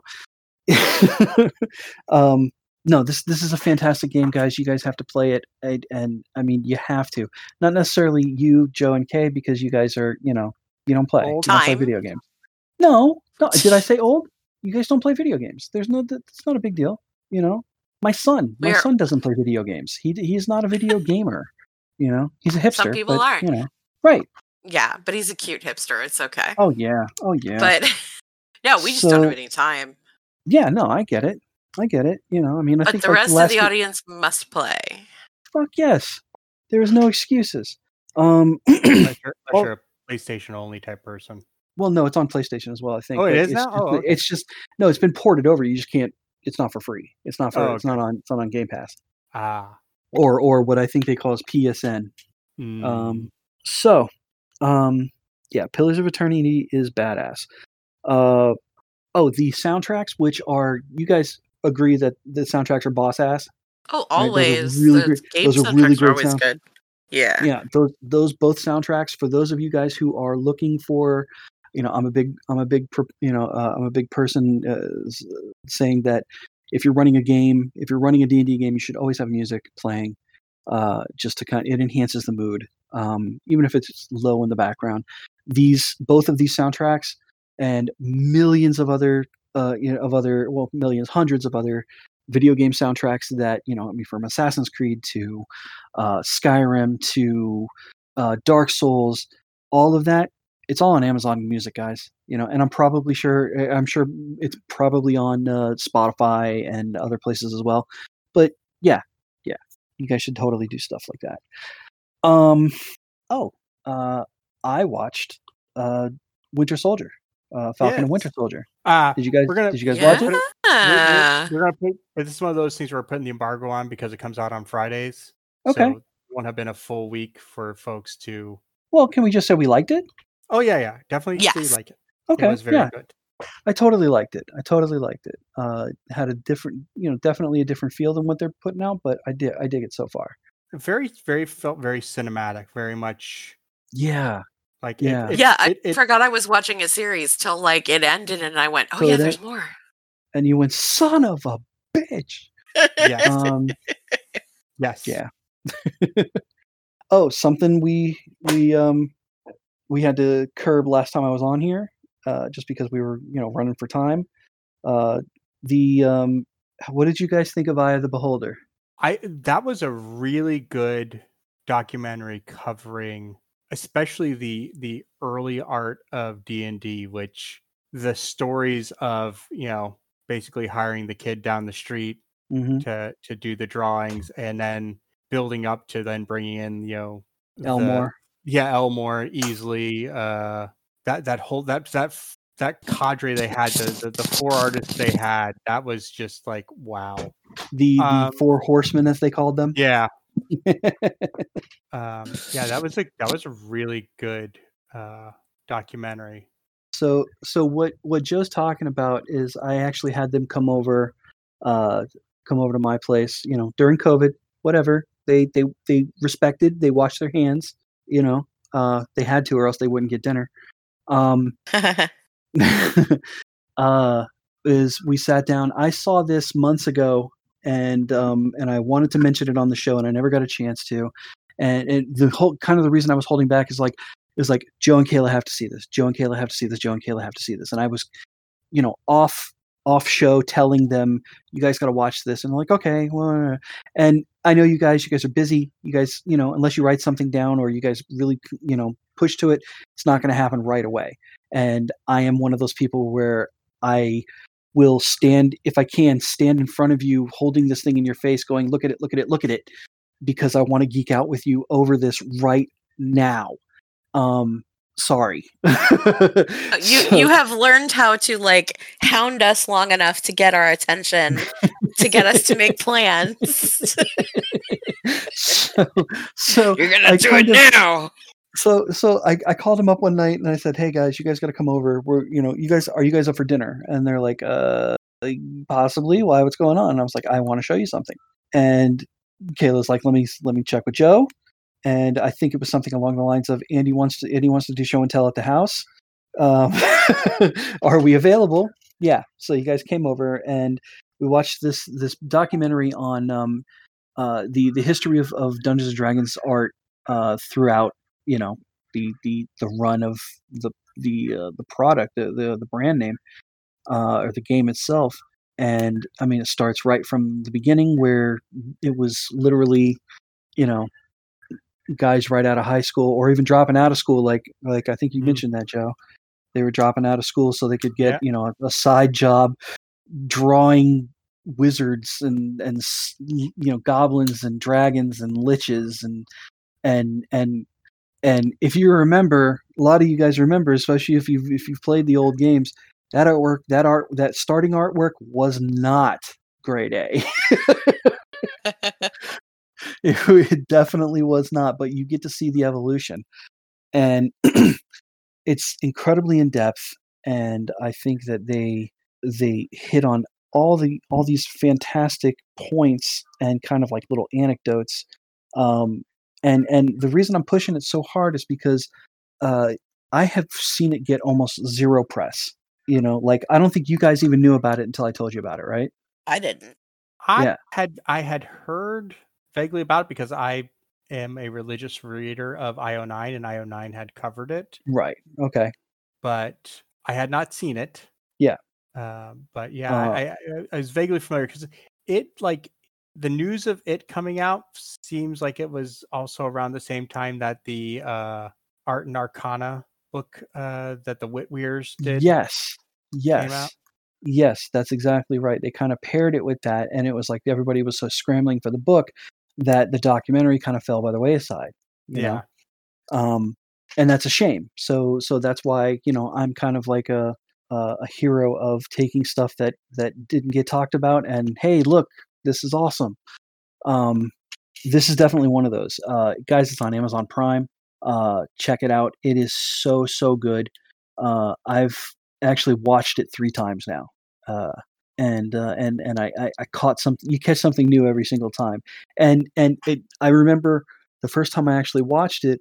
The next morning, uh, uh, I watched it on a Friday night. And the next morning, um, uh, Pam and I went out. We went to breakfast, and we were sitting outside the the restaurant waiting to be seated. And uh, you know, you're sitting there and you have nothing else to do. You just kind of scrolling through your phone, you know, or whatever, and you're, you're trying to mind your own business. And I found myself going onto Pinterest and looking up uh, classic D and D art Hmm.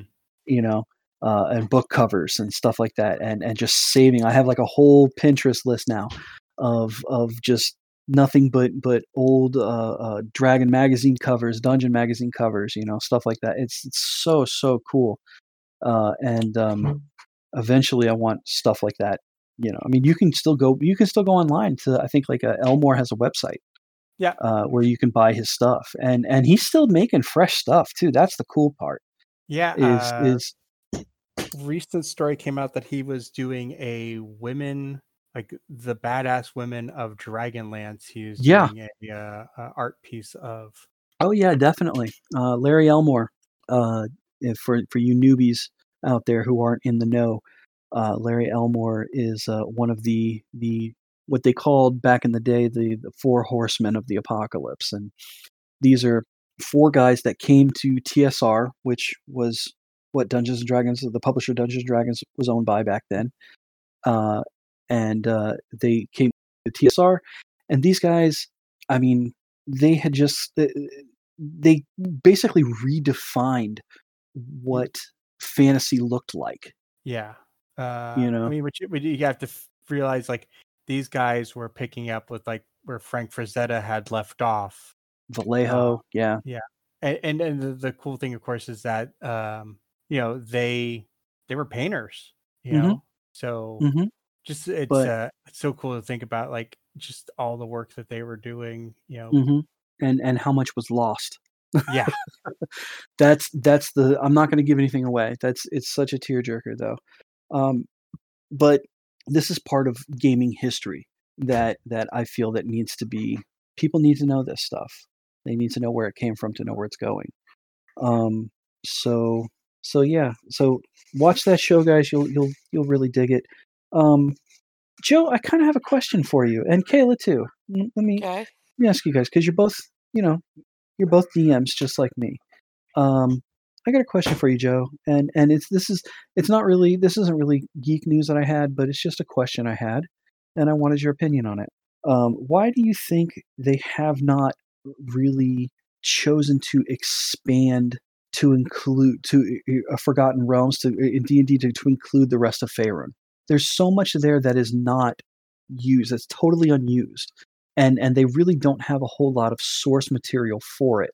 Fifth edition source material, like like you could go back in third edition and pick up the actual source book for Faerun or for Forgotten Realms, right? Mhm. And it's got literally everything in it. You know what's Um, interesting? I, I pulled up my second edition uh Forgotten Realms like book. Hmm And so the focus in a lot like in second edition at least was the Dale lands, the inner sea. Um it wasn't a lot there wasn't a whole lot of focus on the Sword Coast. Right. I think I think part of it is they haven't expanded out beyond I mean beyond the Sword Coast and Chult because I think originally technically Chult wasn't part of the Sword Coast.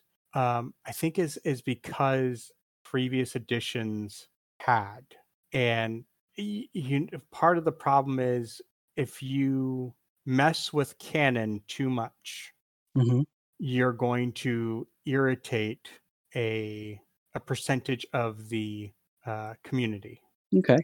Uh, so I, that that's I, I think part of my thinking might also be in there's a ton of lore stuff out there from previous editions, and if you want to set stuff in, you know, the Dale Lands or Cormyr or you know any of that, then you know you have the information up to uh you know even in fourth edition i think like they even went you know up to like the sunderings you know Yeah. you've you've got the information out there it's you know it's a little okay diy it Yeah. Yeah. But there's also there's something about th- there is a streak amongst the uh i, I see amongst the community of folks who just don't like Faerun. um Oh yeah. It's. I mean, you're always gonna have like Faerun sucks. Uh, Right. Know, uh, Dragonlance is the best, yeah Uh, or or yeah. greyhawk is the best or Red Greyhawk. Yeah. um and to be fair up until like i was never a huge forgotten realms fan Okay. Um, but it's you know I I I was not a big forgotten realms fan because like when when introduced to it in second edition it was like there's a box set and then there's this book and Mhm. and it just it felt like there was so much you had to know especially because like almost all of the successful novels for d&d were set in the forgotten realms Yeah. All the all the big ones except for All the- Dragon Dragonlance. yeah i drew the dragonlance book but like all the salvatore books you know all the the i think technically pool of radiance and those books were also forgotten realms books. So it's like hmm it just it felt like um to me as a as a dm there was so and even as a player to a certain point there was so much lore to know. And because you know authors were churning out books at you know a pretty good clip like you didn't want to be the player who didn't know exactly what was going on at you know shadowdale i mean sure Yeah. you knew you knew who elminster was but you know are we playing and now elminster is the uh you know is he now the the the idol or whatever he, the the companion or the the avatar of Mystra or is he back to just being you know the the wizard of the dales or what you know it was just seemed like there was a lot to know. Yeah. know Well, like like okay, like a perfect example. Um, the book that just came out last week, uh, Candlekeep Mysteries, or Mysteries of Candlekeep, Candlekeep Mysteries, right? Um, I, there's no way I expect any brand new player, somebody who just picked up the books today, to know what Candlekeep is. Okay, It's- to, to okay, so Candlekeep for those of- for for everybody that doesn't know, for all the new players that don't know, Candlekeep is this literal fortress library, and it is it is vast and massive. It's like um, the desert library in uh, in Avatar, uh, uh, where there was the giant owl. Uh, you know, it was all sunken under the sand. Only it's on top, right? Obviously, Yeah. and and it's this this huge huge place, and it's guarded by these these warrior sages who you know are just uh, they, they you can't even get in unless you offer them a book they don't have. You know and and it's it's it's this really really cool place that that i knew about it. Joe you knew about it um you know because we we have played previous editions you know um I think that But- really the I I gotta be honest with you, I didn't really catch on to Candlekeep until uh I think it was Tomb of Annihilation. okay Um because I think there is a a part of Tomb of Annihilation where the party can go to Candlekeep to try to find out more about the the death curse. okay Um and, and from like and again because it's sword Co- since it's sword coast location it it was kind It's- of foreign to me well it, it yeah sort uh, you know the the problem is is that is that its location is literally just it's, a, a it's an few miles it's, it's no it's like 50 miles south of Baldur's Gate. It's just it's boom right there on the Lions Road. Like like it's it's right there. Like everybody who knows you know who who who knows Faerun who knows the Sword Coast should know where that is. Mhm. and and to be just like i don't know to me it's just kind of weird. It's like you know okay so now all of a sudden you're including candlekeep you know as a Well- destination well i mean you could say the same thing for the ghosts of saltmarsh i mean you know what you're right you're you're mean, right that, and that that was a location out of greyhawk that they've that they brought used. into Yeah. yeah so it's Yeah. or or like or like what they did to ravenloft where ravenloft doesn't really exist it's it's a it's not even its own dimension it's just its own well it's, it, i mean it started it's off as a pocket there. dimension yeah it's a yeah demi plane but hey in may we're Oh. gonna get a whole ravenloft source book Oh, so God, a shiver just went down my spine. Like, I can't wait for that book. Oh, just as as a DM, I, I there is so much information in there. I love villains. You guys know I love villains. You guys know I love building villains. This is the book for building villains, for building real, real nasty bad guys. Um, uh, how many? What did they say? Like thirty different domains are going to be included in this book, something like that oh wow uh, uh, 30 different domains, two new uh, uh, two new subclasses, one for the bard, one for I think I want to say cleric. Like, don't quote me on that, but um, it's it's just all about gothic horror. You know what they didn't include though? Uh, there's okay, okay. So they also with these 30 different domains. See, in Ravenloft, uh, you can equate a domain to a kingdom. Right. Right. So uh, Strahd has his own domain, right? yes Strahd has his own domain. Um, so there are 30 something other domains, and each one of them has some sort of evil lord Yep. ruling over it. And we're talking zombie lords, and we're talking skeletal lords, and death knights, and all these, all like the nastiest, goriest, horriest stuff you can think of. You know who they don't have? I, I think we talked about this they were uh they're not bringing lord soth in They are not bringing Lord Soth.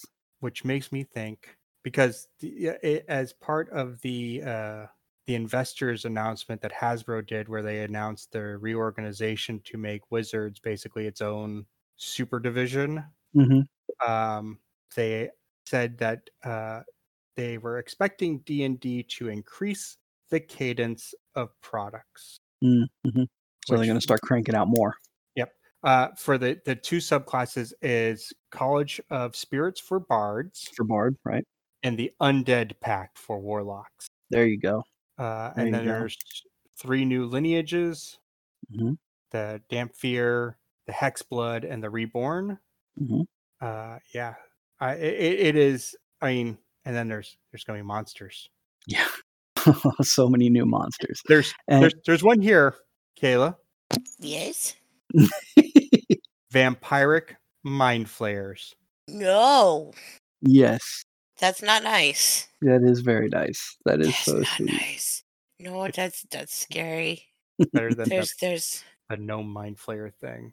So they so they drink your blood just before they Eat your brain. suck your brain out. Yeah, Oh my down for that. wow. That comes out in May. I'm so happy. Gracious. I am so happy. Uh, I've already it's already pre-ordered. It's already pre-ordered because because I I get all, all my books are digital now.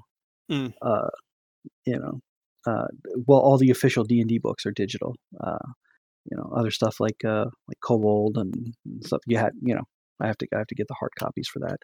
But um, like yeah, yeah. This I mean, there's going to be some really cool stuff coming out. There's a lot of cool stuff out there now. Um, Yeah. but with with them saying they're gonna have to they're gonna pick up the cadence of production and then the whole i think this summer we're supposed to expect the first book of a new dragonlance series Mhm. authored by weiss and hickman So you think we're going to get a Dragonlance source book? it would be i think with the clamoring that has come from the community for the last how long's fifth edition been out seven years now six years Seven years. Yeah. That uh not putting it out is is i mean Yeah. i mean the the two biggest crowds for we want okay well there's three big crowds for we want it we want this setting it's the spelljammer crowd the dragonlance crowd and then the dark sun masochists Not like not Planescapes.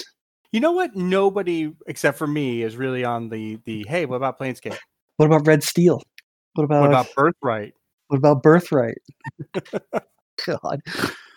So, Joe, how would you how would you describe because there's people out there that are listening to this that don't know about these realms that- or that maybe not don't know about these realms, um, and and we keep going back and forth between uh, uh, Forgotten Realms and Dragonlance. What's the difference?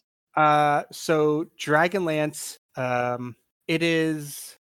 Well, I guess I- so. It depends. Like it depends when we're talking about the setting, because um, Dragonlance focuses on a lot with dragons. I mean, it's Mhm. it's kind of right there in the name.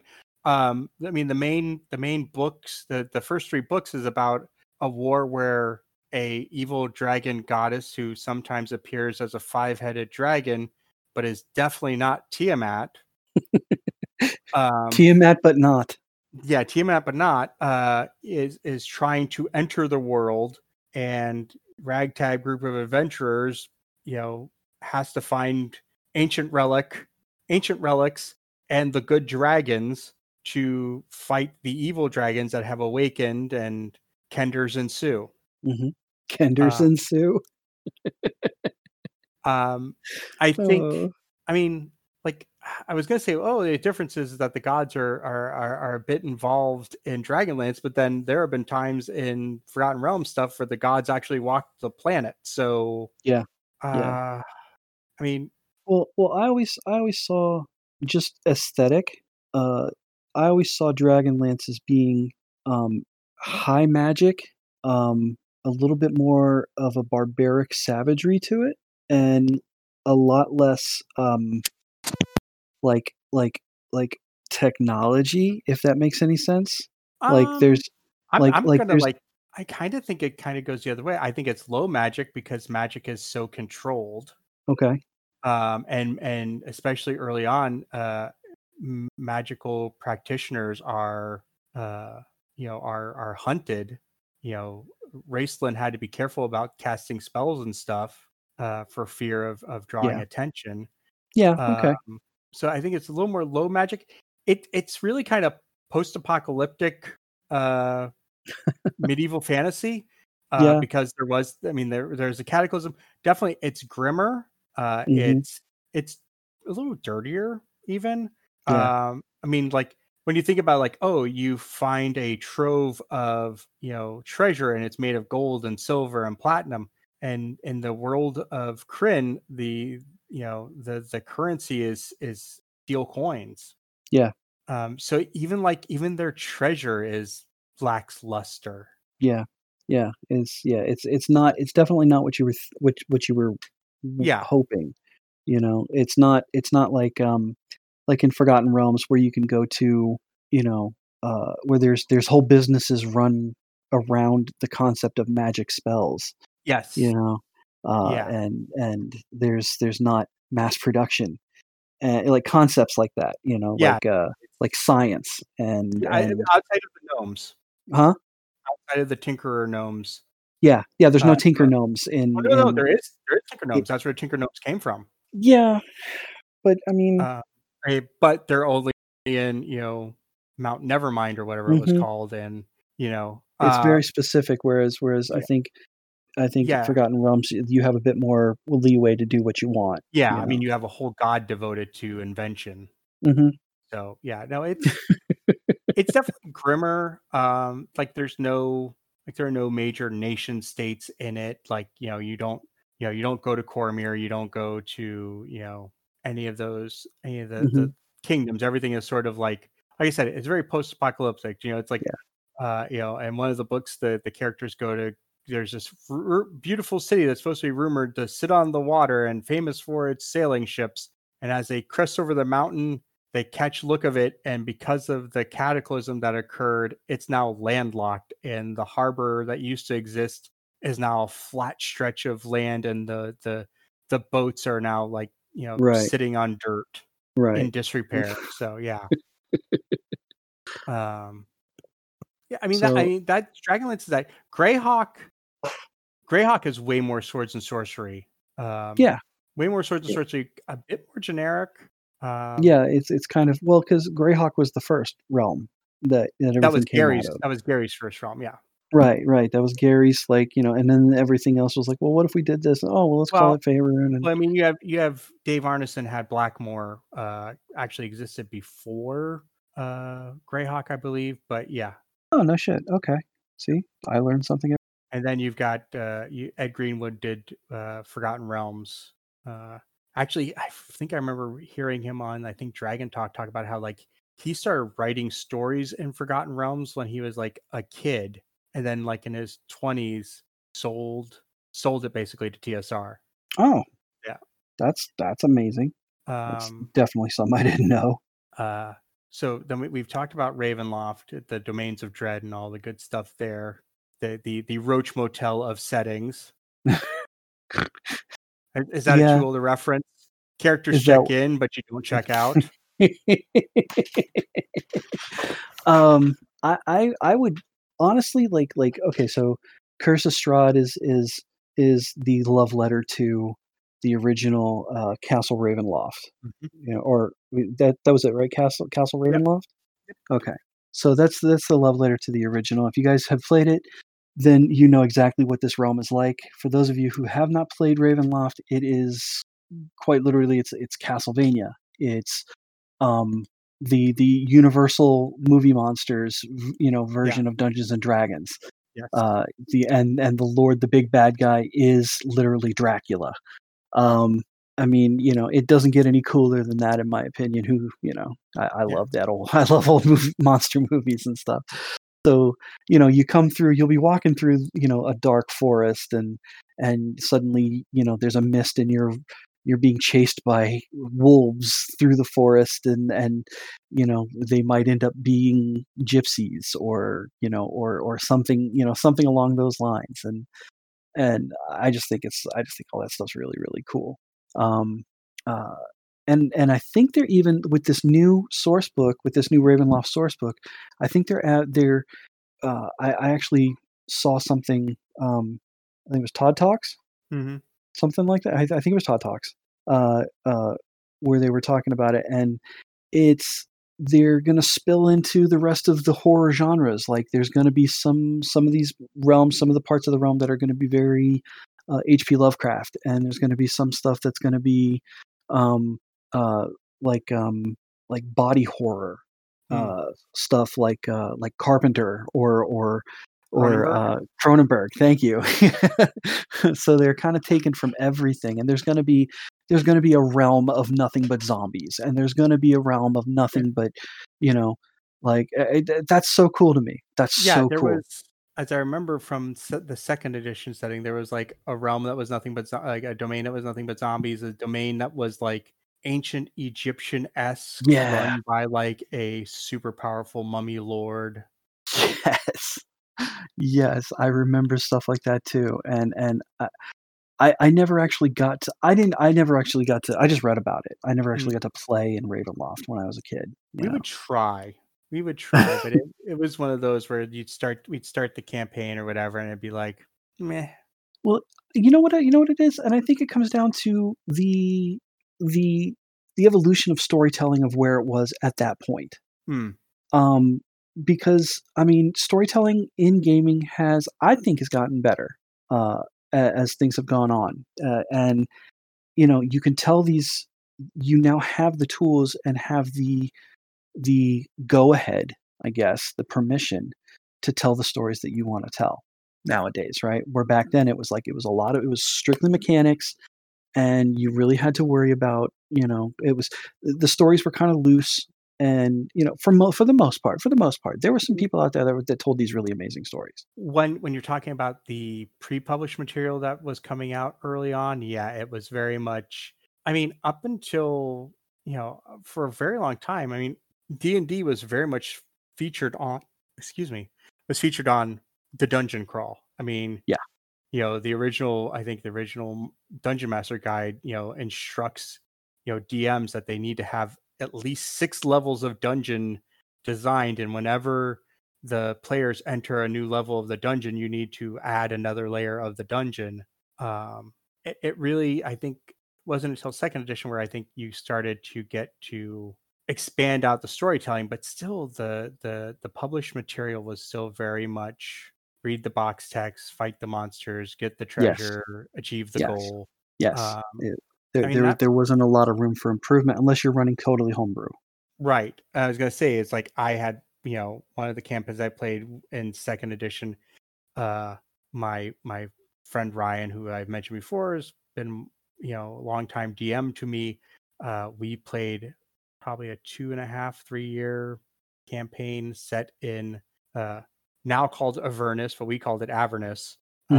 Uh, and it was you're both Uh, right you're both right uh, the uh, there were these rock islands that floated above the surface of of the plane, and Okay. the campaign was set on two of these rock islands that were adjacent enough that you could cross over relatively easily. Okay. Um, but it was homebrewed setting. Uh, he did homebrewed classes because, like, I uh, my I played a cleric, but the the cleric was like a a weird domain, and I had I had powers that you didn't find in the uh, you know the player's handbook. Right. Uh, we had a character that was like kind of like paladin Jedi sort of ish okay um but it was you know it was a lot of interesting storytelling and it, it was focused on the story um but yeah it was very rare like i remember like once or twice it's like oh you know like if he didn't have like the inspiration to write the next bit then we'd have those battle royal uh Mhm. moments uh and it always like well why don't you just grab a module? And he was like have you have you looked at one of the modules? Or you know what what would you would you find in Dragon magazine and or Dungeon magazine? And it was like have you did you see? Um, hey hey they had great ideas. They had great They had ideas. Great ideas but they were more like stuff to it was stuff to build on. They uh, they they I mean they're they had great ideas but sometimes the execution there was it was very much there's one path to do this adventure and your adventurers better do that one path. Yeah. Or it's not going to work. Yeah. well it's or we don't have anything for it so oh yeah. you know shoulder shrug. Whoops. Um yeah. No i get it. So uh but yeah no I, I think i think this this new ravenloft book is going to be great I, I can't wait for it um i don't have any comic book news i don't have any anything like that Right. but you know i think we're, we're getting pretty we're getting pretty long we're getting late we're we're running long Well, that's going to be uh, it for us uh, this week. Uh, as I said, we weren't going to do geek points. So uh, honestly, a- as we said earlier, all the geek points go to Brian. uh, yeah Brian Dalrymple. We we miss you. Uh, our community's going to miss you, and uh, but we're going to keep playing games because that's what you would want. Yep. And, Um, and I think this I think this episode went the way he would have wanted to. Just you know, talking about geek stuff, which is cool. Absolutely. Um, as as a as a reminder, we are doing the 5K giveaway next week. We will announce the winner. So if you would like to get a uh, geekiest uh, podcast T-shirt with the hashtag Geek Point on it, or some Geek Point pins or logo pins, uh, what you need to do is on social media use hashtag Geek Point to enter. That's all you got to do. Hashtag Geek Point. That's it. That's it Dang. use hashtag geekpoint uh, i will I, I go through daily looking to see and adding add you to a spreadsheet uh, on the next recording uh, so you have until the 29th uh, before we start recording which so you need to be you need to do these posts by 5 p.m eastern time on the 29th uh, and we will uh, pick a winner, announce it, and so you will hear if you won on the April 1st episode of the Geekiest podcast. Uh, Fantastic. so we got that. Um, we will plug. Uh, there is uh, in the show notes. There will be uh, a link to a GoFundMe to help uh, Brian's family with final expenses and uh, help also offset any sort of you know transfer issues with with the stores. Um, that link will be in the show notes. Uh, the link to the episode Deep in the Dragon's Lair will be in the show notes. Uh, a link to the Adventure Game Store's website will be in the show notes. A link to their Facebook page will be in the show notes, and a link to the uh, Patreon for the Adventure Game, uh, the Adventure Game Society uh, Daring Do uh, page will be in the show notes. Um, if you got a little bit of extra cash and you want to be able to help out in some way, please do. Um, with the GoFundMe, if you can't you can't help out with that, please share it um, so we can get you know we can make sure that you know as much as a tragedy as is for for Keith and and the rest of the Dalrymple family, that it's not also a major financial impact. Uh, as always, uh, we are you know a year into this pandemic, so we continue to ask you to please follow social distancing, wear a mask, wash your hands. As Pete said last week on this show, don't be a dick. Um, and as always, we believe that Black Lives Matters, trans rights are human rights, and love is love. We thank you for listening this week. Take the time to tell the people around you that you love them. So, hey, Kaila, hey, Andy, I love you guys. I love you, bro. And everybody who listens, I love you too. Thank you for listening this week. We look forward to talking to you next week. And as Will says, make the world a better place than the way you found it, kids. Hey there, listener. Before we get out of here, just want to uh, ask you to do us a little favor.